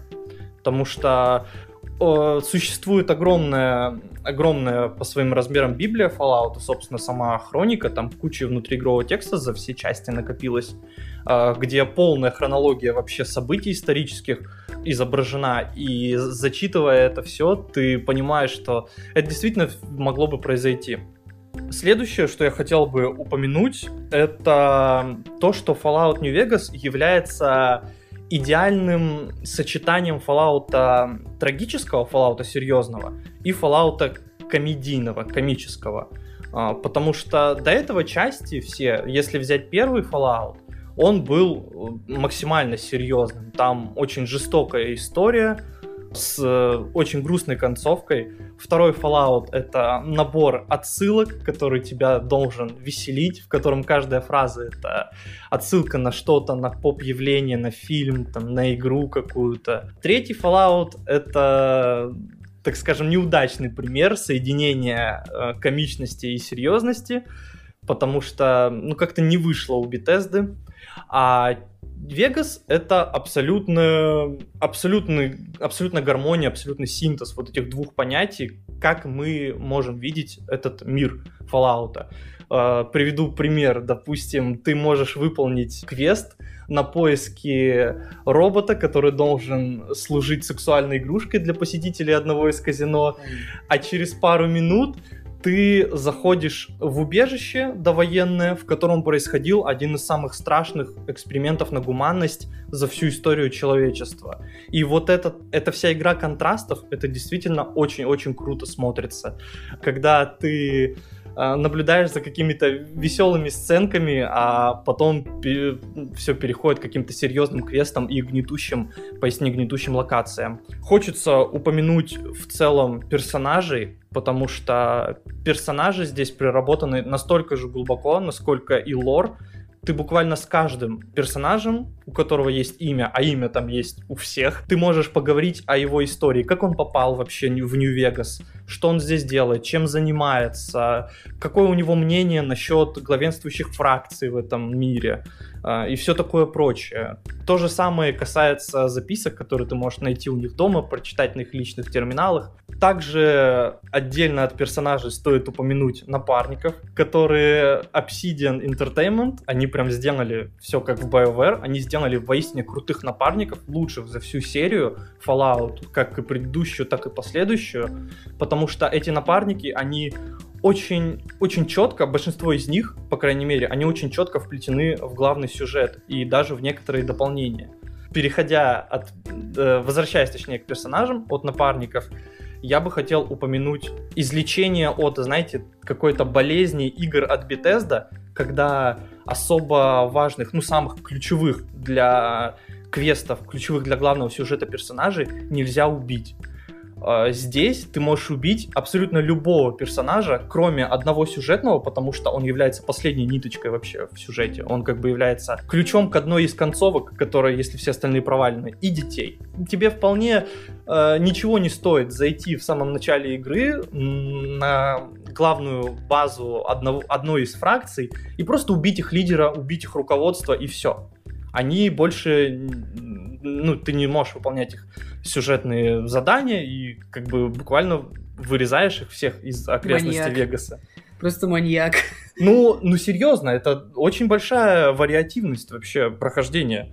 Также хочется упомянуть, раз уж я заговорил о фракциях, это, собственно, сами фракции. Их всего три, и есть четвертая, но она как бы, когда ты играешь сам за себя, получается. И эти фракции, они очень хорошо раскрыты с политической точки зрения. Вообще, э, точнее, Fallout New Vegas — это самый политический Fallout из всех, которые когда-либо существовали, потому что отражение некоторых строев, оно очень четко раскрыто во фракциях. У нас есть э, Новая Калифорнийская Республика, Америка, которая является прообразом демократии э, и является ею просто до самой последней косточки вот этого всего организма демократического со всеми этими коррупциями, чиновничеством, у нас есть легион Цезаря, противоборствующая ей группировка, которая, знаете, э, слишком мало было плюсов показано легиона Цезаря, потому что это легион Цезаря является милитаристической группировкой, которая взяла за собой, взяла за основу э, заветы жизни древних римлян и старается жить по жесткой дисциплине, также там присутствует рабство. В принципе, это дов- довольно удобно жить в этой фракции, допустим, если ты торговец, потому что тебя не, никто на территории легиона не может вообще обокрасть, обворовать, потому что очень жесткая дисциплина, очень жесткие наказания. И есть, собственно, сам Нью-Вегас, э, которым управляет Мистер Хаус, это некий аналог... Да вообще у него много прототипов. Самый известный, наверное, это Никола Тесла, допустим. Или, если касаться вымышленных персонажей, то он похож на Говарда Старка из вселенной Марвел. В общем, это такой гений 20 века, который подсчитал логически, что произойдет Великая война, начал строить противовозводную оборону в своем городе, э, поместил себя в криостаз и стал ждать. Проснулся спустя 200 лет и начал строить э, свой, ну, воссоздавать свой город, свой Нью-Вегас. И это является полным отражением тоталитарного режима и, знаете, вот этих всех мотивов типа Big Brother is watching you. И эти три группировки, они настолько, настолько разные, настолько у них и вскрываются и как плюсы, и как минусы, и у тебя есть э, свобода э, примкнуть к одной из них или вообще всех трех кинуть и э, прибрать Вегас к своим рукам. Также хочется упомянуть такую проблему вообще со всеми видеоиграми. Это DLC. И вот DLC одна из лучших частей Вегаса, плане вообще всего, потому что DLC настолько гармонично вплетены в сюжет, что они, они перекликаются не только с главным сюжетом, но и сами с собой. И каждое DLC, оно является такой, знаете, как э, разговором о неких высших, высших материях, что-то вроде такого. То есть, э, как с точки зрения поведения человека, так и с точки зрения, допустим, того, чего знать не следует, того, чего делать не следует. Кроме того, там есть даже одно дополнение, которое является пародией на научную фантастику, проходить которое просто весело. Как раз то, о чем я говорил, это соединение комического Fallout и серьезного Fallout. В общем, у меня больше нечего рассказывать. Мне кажется, я упомянул практически о всем таком, не вдаваясь даже в геймплей. Какой, ну, геймплей одна из самых слабых частей ну, потому что из-за особенностей движка ты не можешь позволить себе множество различных функций. Но стоит, кстати, упомянуть диалоги. Диалоги — это одна из сильных сторон Вегаса, потому что чтиво реально интересное, зависимость, э, на, зависимость диалогов от того, какие у тебя навыки прокачаны, это тоже очень круто, потому что если у тебя есть какой-то навык, который низко прокачан, ты просто не сможешь пройти квест, допустим, по одной из линий, а у каждого квеста там минимум 2-3 варианта прохождения, максимум их может до 5 даже дойти. Диалоги я тоже упомянул, больше мне нечего рассказывать о Fallout. Лень, если ты хочешь что-то добавить? Ну, на самом деле, тут добавить уже мало, что ты, по-моему, почти каждый аспект трек затронул. Вернемся к музыке. Как тебе заглавная тема? Заглавная тема... Вообще, заглавные темы всех Fallout, они довольно интересные. Даже тема четвертого Fallout. 76-ю я не слушал, к счастью. А, но вот, эти, вот это introduction в игру, когда ты заходишь в главное меню и понимаешь, что сейчас ты погрузишься в такой э, офигенный мир, и саундтрек на это очень хорошо работает. Но больше всего мне, конечно, нравится саундтрек, как это ни странно, третьего Fallout мне понравился больше, чем Я, кстати, третий не помню, но они, по-моему, схожи с Нью-Вегасом в, в части. Ну, так и есть что-то. Да, такое, что-то нечто эпическое, возможно, немного драматическое mm-hmm. такое. Ну, в Вегасе там, скажем, такая ковбойская тематика, и песни ей соответствуют. Кстати, про песни ты не затронул тему радио. Ну, ра- радио, как бы, а, многие хиты 20 века, нач- начало 20 века в стиле джаз, э, кантри, они присутствуют в этой игре, и это тоже одна из сторон, за которую ты любишь Вегас. Временами тебе хочется просто послушать радио, эти песни, они стали довольно мемными, естественно, в кругах Вегаса. И некоторые из них даже присутствуют в других играх, например, э, в Мафии второй то же самый, и у Вегаса есть, по-моему, два саундтрека одинаковых. В общем, ну, саундтрек, конкретно радио, тоже очень хорошо сделаны, хорошо и подыскали песни. Я бы, кстати, хотел добавить по поводу того, что нету никакой ни экспозиции, ничего в начале. Приходится все самому Да, искать, никто и- ничего не объясняет. Это прям игра, сделанная, похоже, для фанатов, потому что даже чисто с точки зрения игровой, не знаю, логики или лора, ты не как выходить из убежища, который ничего не знает о мире, а как курьер, который уже как бы живет в этом мире долгое время, и ты, по идее, должен разбираться в нем. Что немного не работает в плане, знаешь, того, что ты, типа, ничего не знаешь о мире. Я, кстати, даже о сюжете не рассказал. А ведь рассказал я много. А еще я бы хотел отметить, что мне не понравилось, не понравились компаньоны. Для меня они слишком какие-то, знаешь, блеклые. Не знаю, мне наоборот очень понравились. Из всего Fallout самые лучшие компаньоны. Но мне, в принципе, в Fallout компаньоны не особо нравились. Они... С ними, не знаешь, как будто не о чем поговорить. Им просто нечем сказать. Мне вообще не запоминается ничего. Я обычно всегда ходил один. Ты как? Когда один, когда с напарниками. Но с напарниками сподручнее, особенно когда играешь на высоких уровнях сложности. Потому что, допустим, те же снайпшоты Буна серьезно могут помочь тебе в борьбе с особо сильными противниками. А, И пометка целей от ЭД, она тоже позволяет некоторые вещи проходить по стелсу, чтобы избегать ненужных сражений. Особенно, когда ты играешь на маленьком уровне и хочешь обойти места, где встречаются особо сильные соперники. У меня все, я думаю, Лень, можем переходить к твоему месту. Ну, давай перейдем к моему месту. У меня, ну, условно, на третьем месте стоит игра, в которую вы не играли, скорее всего, это Metal Gear Rising Revengeance. На втором? Третий ж был. На втором, на втором месте.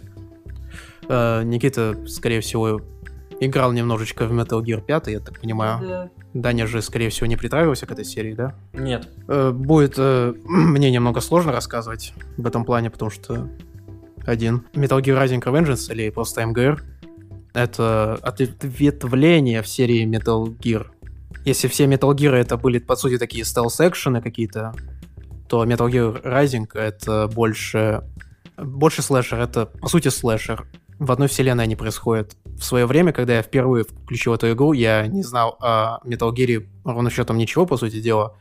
Ну, разве что, знаешь, посмотрел историю серии на стоп-гейме, но я думаю, это не особо считается. В лоре ты особо не разбираешься. Что мне зацепило в свое время, это, наверное, даже главный selling point, это был геймплей и возможность резать э, противников. Какой, э, знаешь, в любом возможном варианте резать противников, это основной point, когда ты можешь разубить противника как угодно, под любым градусом. Геймплей на этом строится по большей части. Также есть обычные, знаешь, слэшерные механики, когда ты просто прожимаешь кнопки, делаешь комбо и прочее. А есть э, особый режим, когда ты, скажем, либо добиваешь противника, либо как-то режешь что-то. В свое время была технодемка, по-моему, я даже не помню какого года, начало 2000-х, когда показывали совершенно иной Metal Gear Rising. Э, резать было можно почти что угодно. Технодемка была сама намного более продвинутой, но в итоге разработку передали другой команде, Platinum Games, которая занималась до этого только слэшерами, насколько я помню. Э, Сама же студия под руководством Кадима начала работу над этой частью. Что тут главный плюс — это геймплей, сюжет. Я даже не знаю, как это сказать. Э, Это сюжет такого немного абсурдного японского аниме, но при этом поднимаются такие серьезные, глубокие темы. И причем раскрываются они довольно неплохо, с моей точки зрения. Там есть во что покопаться, о чем подумать. В то же время это все-таки приправлено такой ноткой японского безумия. Типа, когда с тобой разговаривает робопес на какие-то серьезные темы, смотреть это серьезно, на серьезных щах воспринимать как-то довольно трудно с такой и западной точки зрения. Сам главный герой выглядит как типичный представитель аниме, это чувак с э, киберниндзя с катаной, скажем так. Сюжет, э, как я сказал, потом это интересные персонажи, в первую очередь это боссы, каждый из них запоминающийся по-своему, у каждого своя уникальная механика боя, и самое главное, то, что меня зацепило и заставило поставить эту игру в список топ-10 даже, но условное второе место — это музыка. Это просто гениальнейшее включение музыки в геймплей. Ты буквально ощущаешь, как она пропитывает весь бой. В начале боя идет просто такой инструментальный набор звуков без, э, без вокала. Как только обстановка накаляется, вы все больше погружаетесь в пучину боя, ставки на- э, повышаются, включается вокал, и просто у тебя взрыв мозга каждый раз, при каждом боссе. Я проходил эту игру, наверное, раза четыре, и каждый раз мне сносило крышу с этих с ботс батлов. принципе, я даже не знаю, что еще добавить. Э, в принципе, а, вот, э, персонажи, говоря о персонажах, есть, конечно же, твои, скажем так, напарники, возможно, с которыми можно поговорить по интеркому, и диалоги, они очень хорошо прописаны, их много, и этот аспект можно легко пропустить, поскольку тебя не заставляют их слушать, ты можешь просто спокойно играть по сюжету, дальше продвигаться, либо можешь после каждого боя, после каждого босса, при каждом удобном случае им звонить и количество уникальных реплик, это у них просто каком, какой-то заграничной, при этом тебя даже не заставляют тебя это слушать. То есть этот аспект можно легко упустить. С технической точки зрения игра выглядит э, блекло даже в свое время, когда она выходила. И это из-за того, что в игре можно много что порезать на множество маленьких кусочков. Пришлось э, пожертвовать, например, такими аспектами, как текстуры, графика и прочее. Они не особо выделяются на основном фоне. Что поделать? Вот, в принципе, все, что я, наверное, хотел сказать по этой игре. Ну, я могу добавить, что я начинал играть в пятую часть, и... Но я не выдержал этого японского безумия, просто я, я не понял вообще. То есть сначала показалось, что все идет как-то серьезно, и что это... Ну, жанр я тоже, на самом деле, не очень понял, но... Ну, в общем, это точно не мой, не мой тип да, игр, есть, поэтому... Ты знаешь, как будто по западным лекалам снято и написано, но при этом что-то японское сверху посыпали такое. Необычно безумное. Ну, то есть, очень безумное. Ну, да. это вот прям на любителя игра. Ну, то есть, точнее, то есть, это прям субъективно. Мне, я в пятую пробовал, мне как-то абсолютно не зашло, поэтому... Я бы еще добавил, что довольно трудно рекомендовать такую игру кому-то. Особенно вот тем, с кем я нахожусь в данный момент довольно трудно им продать было Спасибо за комплимент. Ну, просто вам, возможно, не понравится такой experience э, японского слэшера. Еще бы хотел добавить, э, у игры великолепная комьюнити. По моему мнению, количество контента, который выпускали, это просто можно офигеть. Особенно мне нравятся мемасы. Ну, естественно, что и в любой игре может быть. Я не знаю, как рассказывать про свои первые два места, потому что, ну, это точно первые места, поэтому ну, может, вы расскажете про первые места, я отдельно про... Я про две сразу скажу. Да просто расскажи я... про одно, потом про другое. Что? Ну, просто... Я не выделю, ну я не выделю. Давай, давайте, ну, давайте, ваш... да. давайте ваших победителей. Так, топ-то условный. Ну, это даже не топ. Топ условный, но у меня будет явно больше Просто, просто расскажи сначала про одну игру, потом... Ну, и в них вы хотя бы там играли, и мы сможем как-то подискутировать. А ваши, скорее всего, первые места я навряд ли играл, поэтому давай. Давай, что у тебя там победило? А, достойных упоминаний, что? А, мы сейчас будем достойные упоминания? Ну, ну, а перед первым же обычно. Ну, давай достойные упоминания. Ну, тогда ты первый. Ну, достойных упоминаний у меня... Давайте по одному, что ли, будем называть. Да давай сразу все. Все? Окей. Это Цивилизация 5, которая была у тебя. Шестую я не включил, ну, потому что, как бы, мне пятая больше нравится. Я, я думаю, ты все уже сказал, что нужно было сказать. Это Divinity Original Sin 2. Кстати, да, я, я, я понял, где находится эта игра у тебя. И поэтому я тоже промолчу. Marvel, Spider-Man. Ну, Леня, в принципе, мы с Леней уже ее обсудили. И у меня, получается, две игры, которых вы, от которых вы орали, когда узнали. Это Fortnite и Tetris Effect. Ну, про Tetris Effect, наверное, я не знаю, что сказать. Ну, как бы сам Tetris, понятно, сама концепция Тетриса, она стара, и это довольно старая игра, но то, как они обернули ее в новую оболочку, добавили получается, музыку написанную. Но это же музыка оригинальная, я ведь ее пытался там искать, я нигде не нашел, только на Ютубе.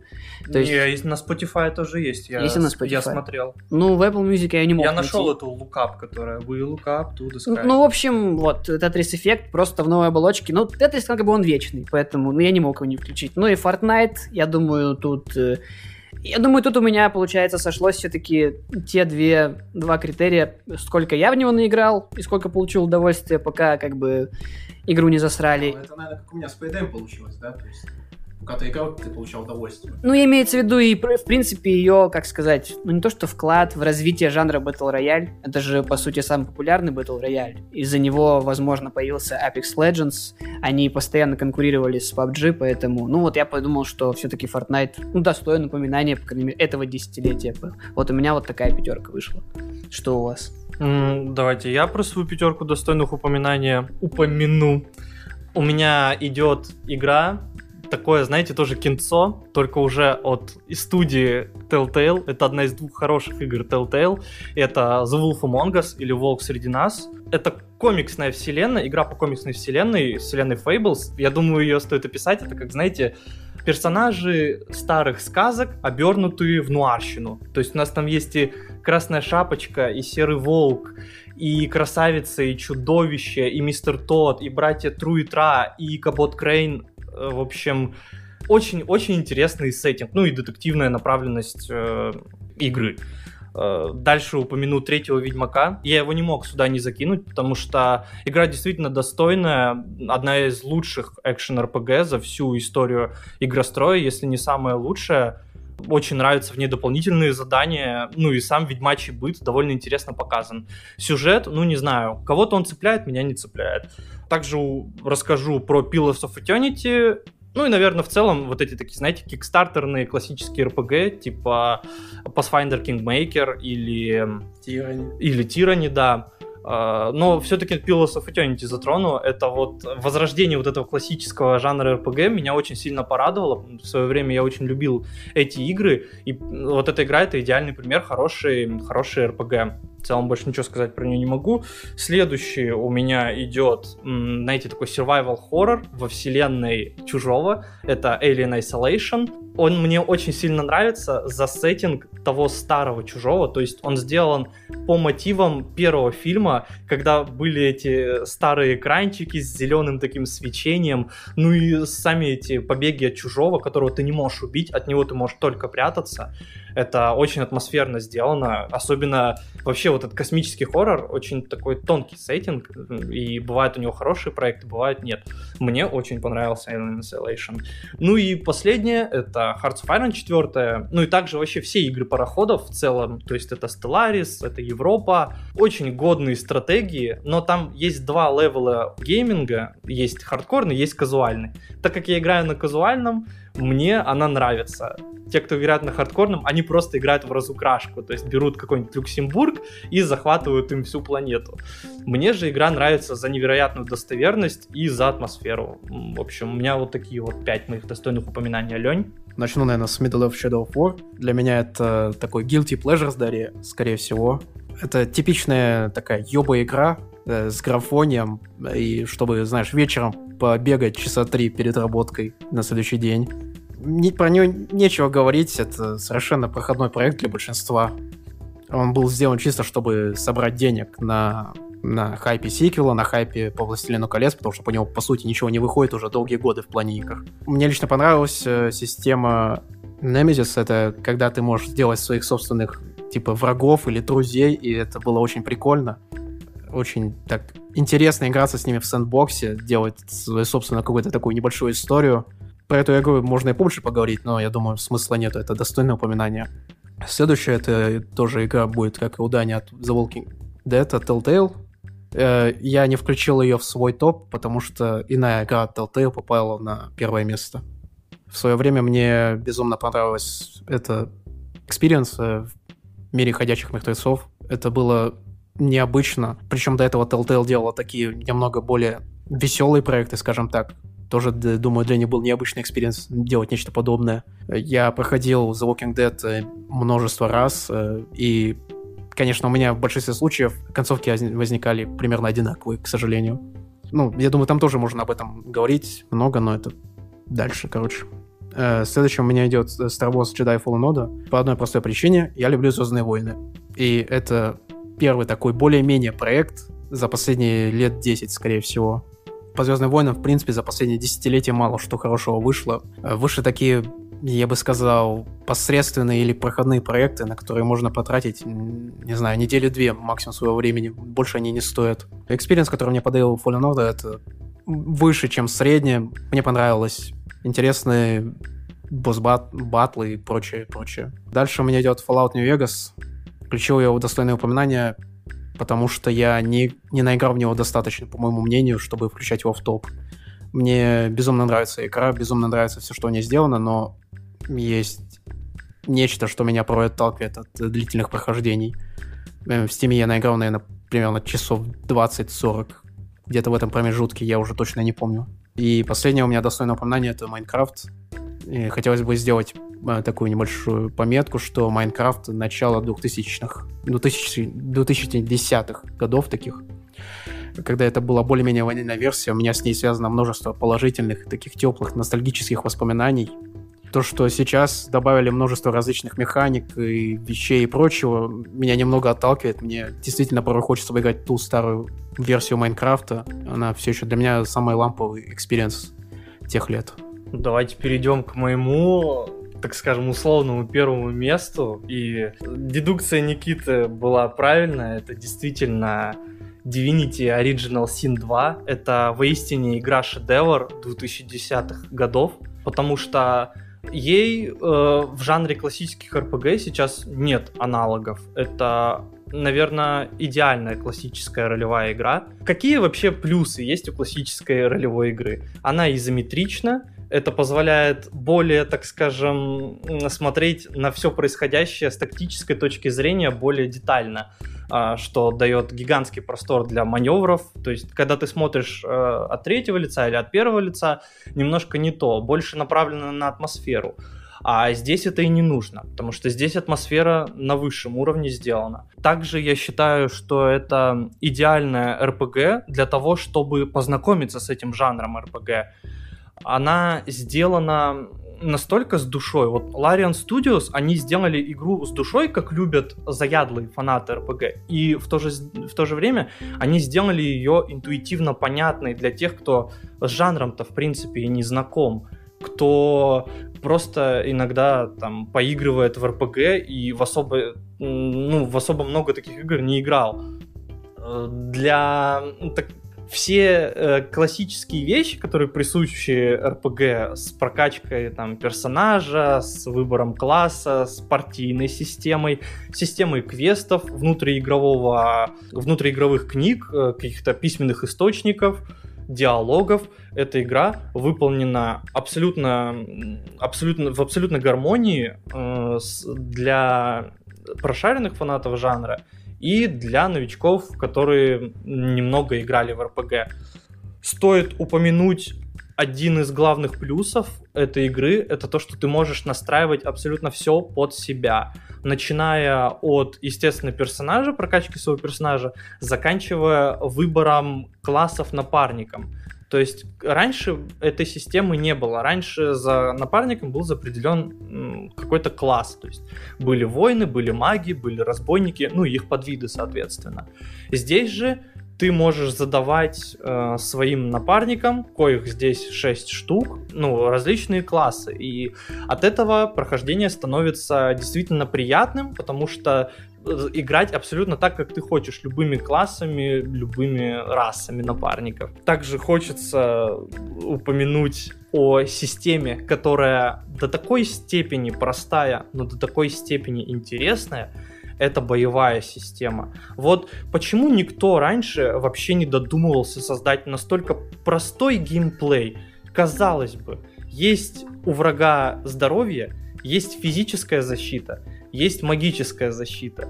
И когда ты наносишь магический урон, ты пробиваешь магическую защиту. Когда ты наносишь физический урон, ты наносишь о, ты пробиваешь физическую защиту. Это же настолько логично. Но только Larian Studios смогли до этого додуматься. Вся эта э, часть геймплея, связанная с изменением ландшафта, это тоже одна из гениальнейших идей. Ну, вообще, она присутствовала и в первом Original Sin, но здесь она была доведена просто до абсолюта. Можно создавать такие интересные виды ландшафта, как, допустим, проклятый наэлектризованный пар. То есть можно экспериментировать с местностью, как ты хочешь. И эта местность, она тактически, тактические выгоды есть у нее допустим, ты используешь какое-то заклинание, которое разбрасывает, ну, разбрызгивает воду вокруг, затем ты ее наэлектризовываешь или масло разбрызгиваешь, а затем поджигаешь. Это тоже очень интересный элемент геймплея, который идеально вообще вписывается в изометрию, потому что позволяет тебе осматривать поле боя с различных ракурсов. Еще стоит упомянуть, ну я уже касался напарников, но стоит упомянуть их поближе. Это напарники с интересной историей, Причем, при том, самое интересное в том, что ты можешь сам за этих персонажей играть. То есть ты можешь либо создать своего, но это, как я считаю, не так интересно. Либо взять уже готового со своей историей, со своими отдельными квестами, со своими персонажами, с которыми тебе надо поговорить. Причем у этих, на, у этих напарников разнятся квесты, пересекаются. Допустим, одному персонажу нужно поговорить и выпутать у другого, ну, у NPC что-то, а другому твоему персонажу, напарнику, нужно его наоборот убить. Ты делаешь какой-то выбор, дилемму, кого из напарников поощрять. Также упомяну мир, он здесь поистине гигантский, игру проходить, я думаю, точно, если вдаваться во все абсолютно аспекты игры, искать все тайнички, выполнять все квесты, это часов на 80 минимум, потому что ты... Ну, я, когда играл первый раз, знаю, что вы играли в игру, просто представьте, я вот на этом первом острове, я провел часов 20, наверное, геймплея, выискивая просто все э, различные секретные места, и выискивая, ну, разные пути прохождения, разные пути побега с э, первого острова. Сам мир, он наполнен контентом, причем этот контент заключается не только во внутриигровых книгах, но также и в предметах, которые, как это назвать, pixel hunting это называется. Это когда ты на карте ищешь различные плюшки, либо вещи, которые помогут тебе облегчить игру. А, в этой игре можно двигать предметы, ну, путем, так скажем, телекинеза. То есть ты можешь передвигать различные ящички, бочечки, и в определенный момент, когда ты э, передвигаешь эти ящички, бочечки, ты можешь найти какой-то ключ, который открывает дверь, которую тебе приход- придется там долго взламывать, или от нее вообще нету аналогового ключа. И вот этот pixel hunting, он тоже является одним, одной из главных частей этой игры. Также стоит упомянуть сеттинг. Э, сеттинг довольно интересный, потому что в нем присутствует магия, но эта магия, так скажем, преследуется по закону и карается строго. Магия истока конкретно. И мы начинаем игру как один из таких магов истока. Мы сначала должны покинуть тюрьму и затем отправиться уже в большой мир. А, но этот большой мир, он настолько большой, он там еще часов на 40 геймплея, а то и на все 60. Потому что в этой игре существует, по-моему, по то ли 3, то ли 4 акта, насколько я помню. И каждый акт занимает приличное количество времени.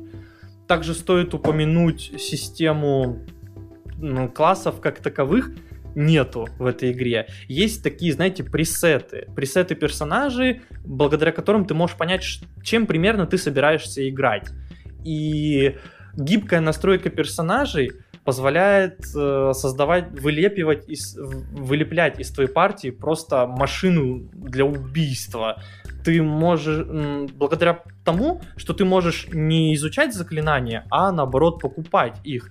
И ты можешь купить абсолютно просто все заклинания. Главное, чтобы у тебя хватило ячеек памяти, чтобы их выучить. Стоит упомянуть... Да я уже даже не знаю, что тут стоит упоминать. Графика здесь, она мультяшная, но она мультяшная по приятному. Потому что, так скажем, если бы эта игра была бы с более четкой детальной графикой, я думаю, она бы на многие компы не пошла, потому что она действительно гигантская, и тако, такая графика, такая стилистика, она абсолютно оправдана, тем более для классической RPG. Это абсолютно заслуженное первое место в моем топе. Игра, покорившая всех фанатов жанра RPG. Я не знаю людей, которые ее не любят. Э, не знаю людей, которые ее ненавидят. Она понравилась абсолютно всем, которые в нее играли. И это абсолютно достойно, абсолютно заслуженно. Ребят, я знаю, что вы играли в нее, и, возможно, вы захотите что-то добавить.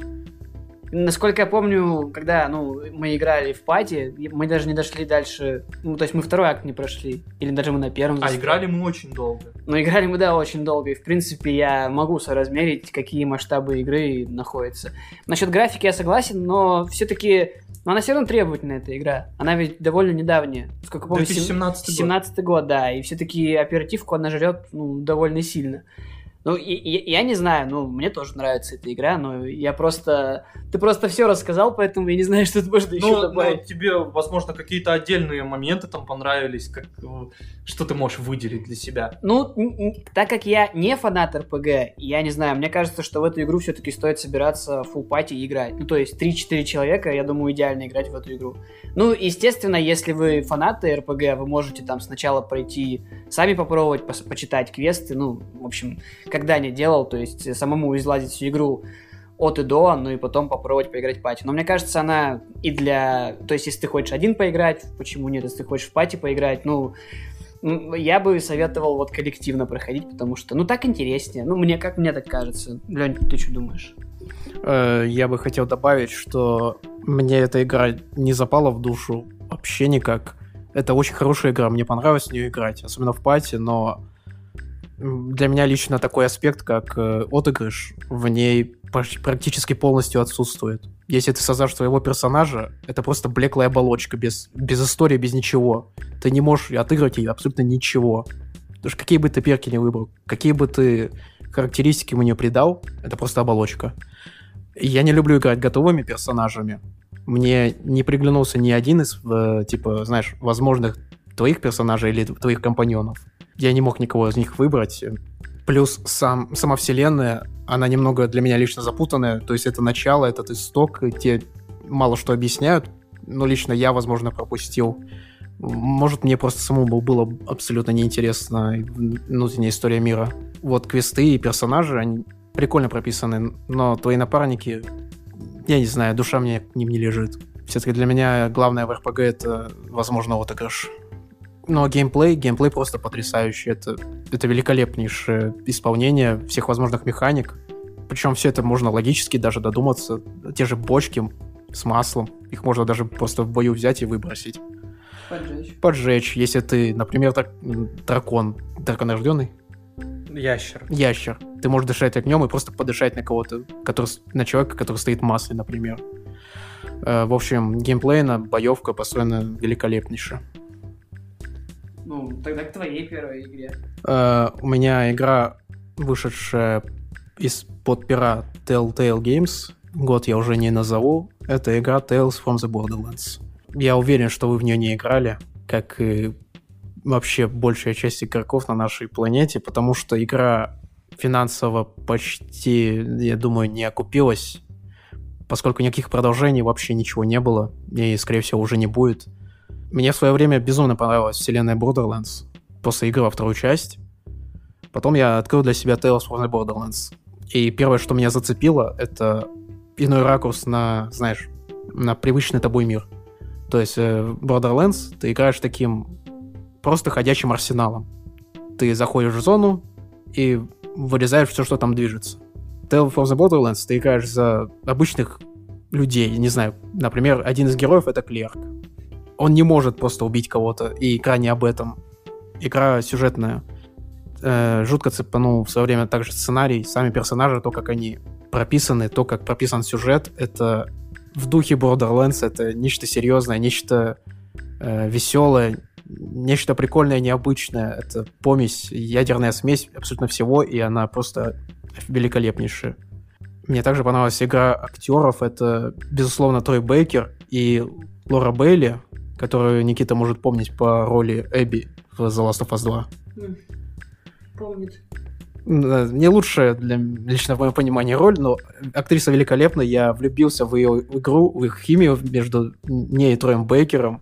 Это просто что-то с чем-то. В игре также есть э, такой актер, как Патрик Уорбентон. Он играл в, в Family Guy, этого инвалида, вы помните? Ну, Инвалид полицейский с таким глубоким очень голосом. Я мало смотрел Family Guy. Ну, в общем, у него очень такой глубокий, такой, не знаю, сексуальный голос. Мне безумно нравится, как он играет, как он говорит слова. Я готов слушать э, лекции по физике от него, лишь бы он просто говорил. Настолько необычных голосов я могу, наверное, по пальцам одной руки пересчитать. Что мне еще понравилось? Э, игра поделена на эпизоды, их всего пять. У каждого эпизода есть опенинг. Каждый опенинг, каждая музыка идеально подобраны. Э, все пять саундтреков вошли в мой плейлист.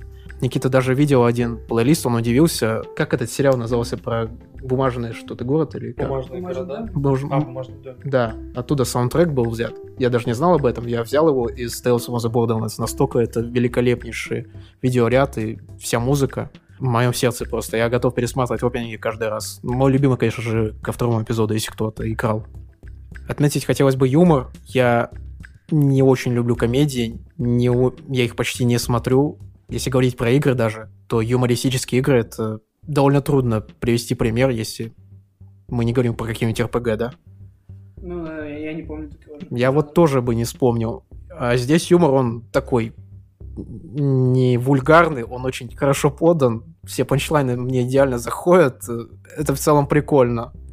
И самое забавное, что в игре, как и в любой игре от Telltale, можно типа свое повествование делать и выбирать, что герой говорит.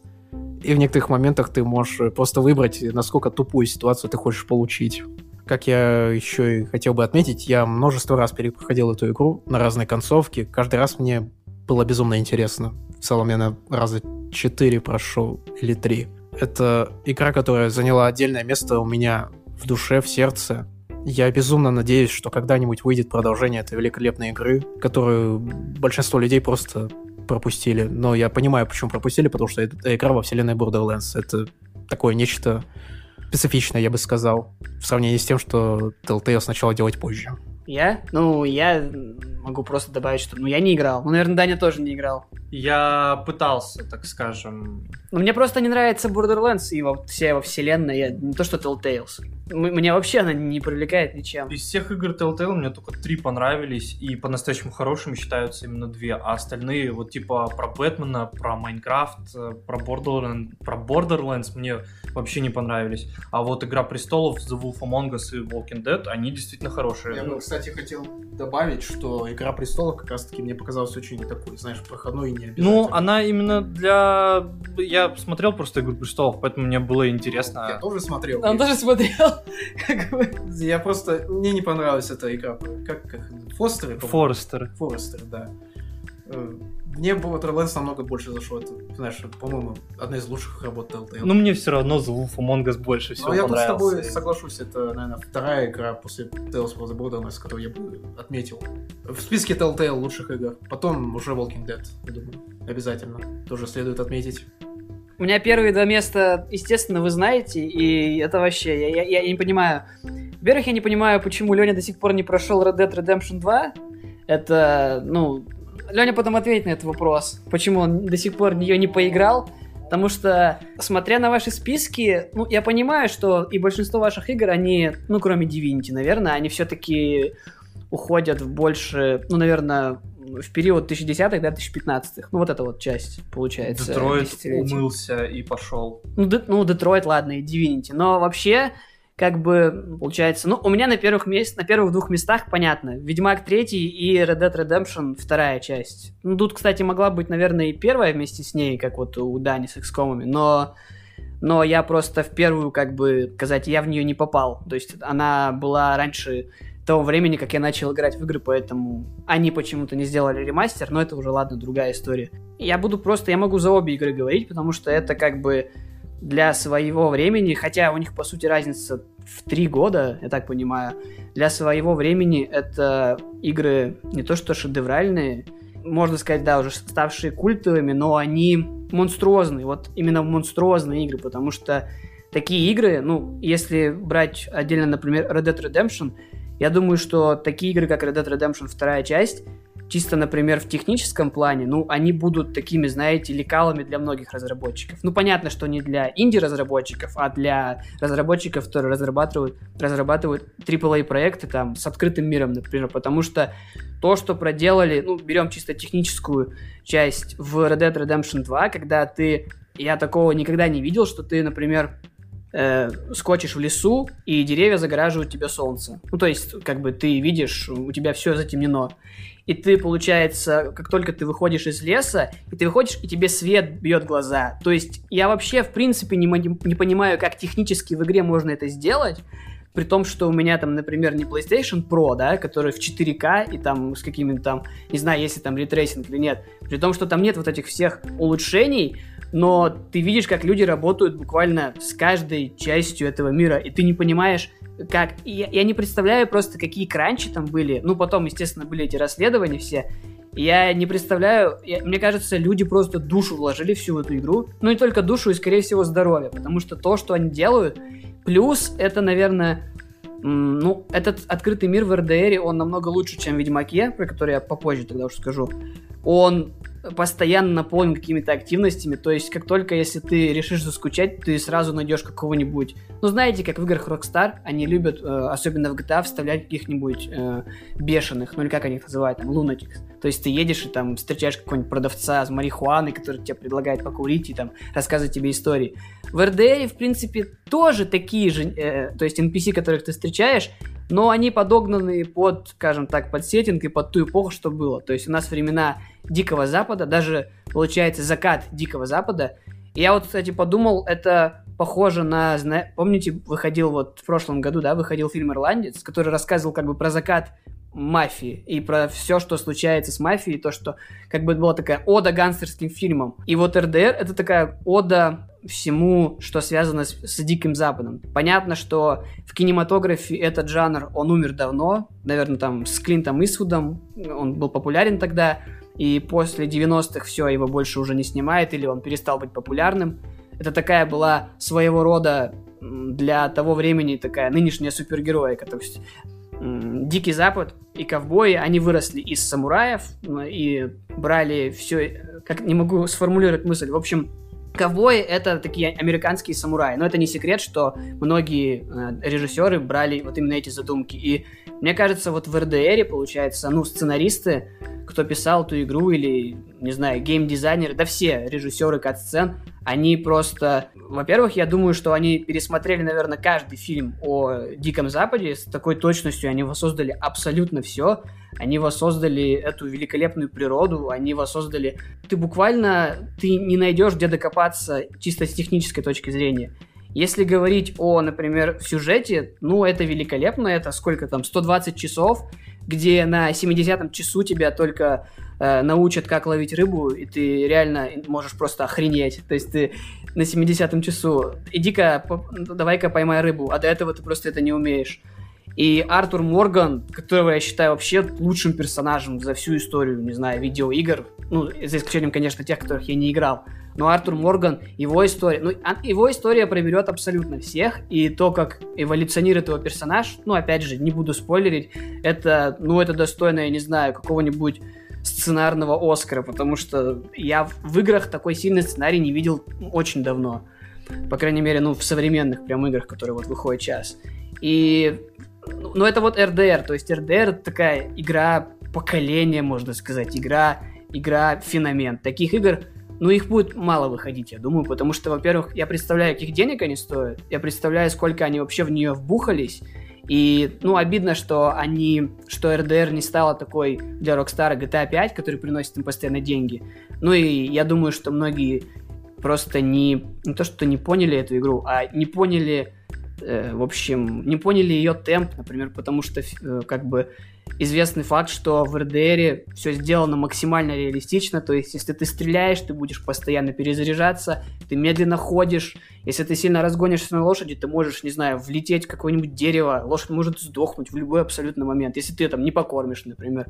То есть там э, геймплей максимально, можно так сказать, замедлен. Ну, то есть не замедлен, а помещен в такие реалии, в которые ты как бы, в которые двигаясь, двигаются реальные люди, то есть больше такие даже не игровые реалии. Ты смотришь какую-то вот оду, драму Дикому Западу. Ну и, ну это РДР, я думаю, тут больше, не знаю, какие тут слова еще нужны. А если говорить о Ведьмаке третьем, ну понятно, Ведьмак третий, он как бы, я, он в принципе стал культовой игрой, наверное, не только у нас здесь в СНГ, он стал, наверное, и ею, и на Западе, Опять же, что можно сказать о Ведьмаке? Я не играл ни в первого, ни второго Ведьмака, не читал книги про Ведьмаку. Но это не мешает мне любить третьего Ведьмака, потому что это, это очень реиграбельная игра. Насколько реиграбельная игра, тавтология. Но вот насколько я понял, это великолепный мир, который, ну, я говорю чисто про третью часть Ведьмака, в котором ты, там, Велен будет отличаться от Новиграда или Скеллиги, которые, в общем-то, выступают здесь какой-то такой аналогии на какую-нибудь Исландию. И у тебя на всей карте, то есть у тебя от каждого, а, можно сказать так, в кавычках, района отличаются монстры, отличаются, как будут разговаривать люди, как даже люди выглядят, то есть э, какие расы там живут. Ну, Ведьмак это, ну, Ведьмак 3 это тоже еще одна монструозная игра, которая, ну, вот которая мне, опять же, большая часть, знаете, моей любви к Ведьмаку, она лежит именно еще и в э, российской озвучке. Ну, конечно, озвучка это очень важная часть, мне кажется, игры, потому что как бы я предпочитаю играть на английском. Во многих э, играх озвучка хромает себе локализация, в принципе. Но в Ведьмаке вот это вот такая, знаете, славянская озвучка своя, она настолько живая, что про попробовав поиграть на английском, я просто, ну, плюнул и решил, что русская озвучка forever, one love. Да, есть вот эти мнения, что актеры озвучания меняют персонажей. Есть такое, получается. Ну, даже это, можно сказать, факт. Они их очень сильно меняют, потому что мы знаем, какой Ведьмак получился в нашей локализации, какой Ведьмак в оригинале. Но, как мне кажется, на восприятие игры это особо не влияет. И, ну, у Дани он был тут в Ведьмак, получается, достойных упоминания. Ну, я не знаю, мне кажется, это вот два таких столпа, на которые индустрия, ну, по-прежнему равняется. Потому что э, что Правда, в техническом, конечно, плане... Ну, Ведьмак великолепен, но он все-таки у него багов можно найти много. РДР в этом плане технически просто какой-то шедевр. А Ведьмак, он берет больше всего сюжетом, естественно, который... Да, я вот не фанат РПГ, вы фанаты, и как бы Ведьмак это как вы мне обычно говорите, не совсем РПГ. Но мне кажется, это не важно, потому что сюжет, он в принципе, если он работает, то не важно, какой там это РПГ. Естественно, тут великолепные какие-то побочные задания, где вот в побочных заданиях, в принципе, ты можешь делать выборы. И сюжетная эта игра довольно линейная. Персонажи, которые, в общем-то, за которыми интересно смотреть и за которыми ты сопереживаешь, ты постоянно не знаешь, кого тебе выбрать. Ну, в общем, Ведьмак РДР это вот мое такое одно первое место под скобкой. Вот у меня вот такой список. Здорово. Здорово. Ну, да, вот теперь, Леня, ты ответь мне, почему ты не поиграл в RDR 2? Начнем с того, что я поиграл в свое время в RDR 1 тогда, на Xbox 360. И играл я в него, потому что это был такой небольшой технический прорыв со стороны Rockstar. Это была очень красивая игра в сравнении с э, предыдущим проектом GTA 4. Безумно интересный, безумно проработанный мир. Э, мне нравилась стрельба, мне нравилось э, скакать на лошади, мне нравилось смотреть на вот это вот солнце, знаешь, в пустыне, когда ты бредешь на лошади, когда ты, на тебе надет этот пыльник, покрытый пылью. Мне нравилась атмосфера персонажей и в целом вот это вот все. Почему я не играю в RDR 2?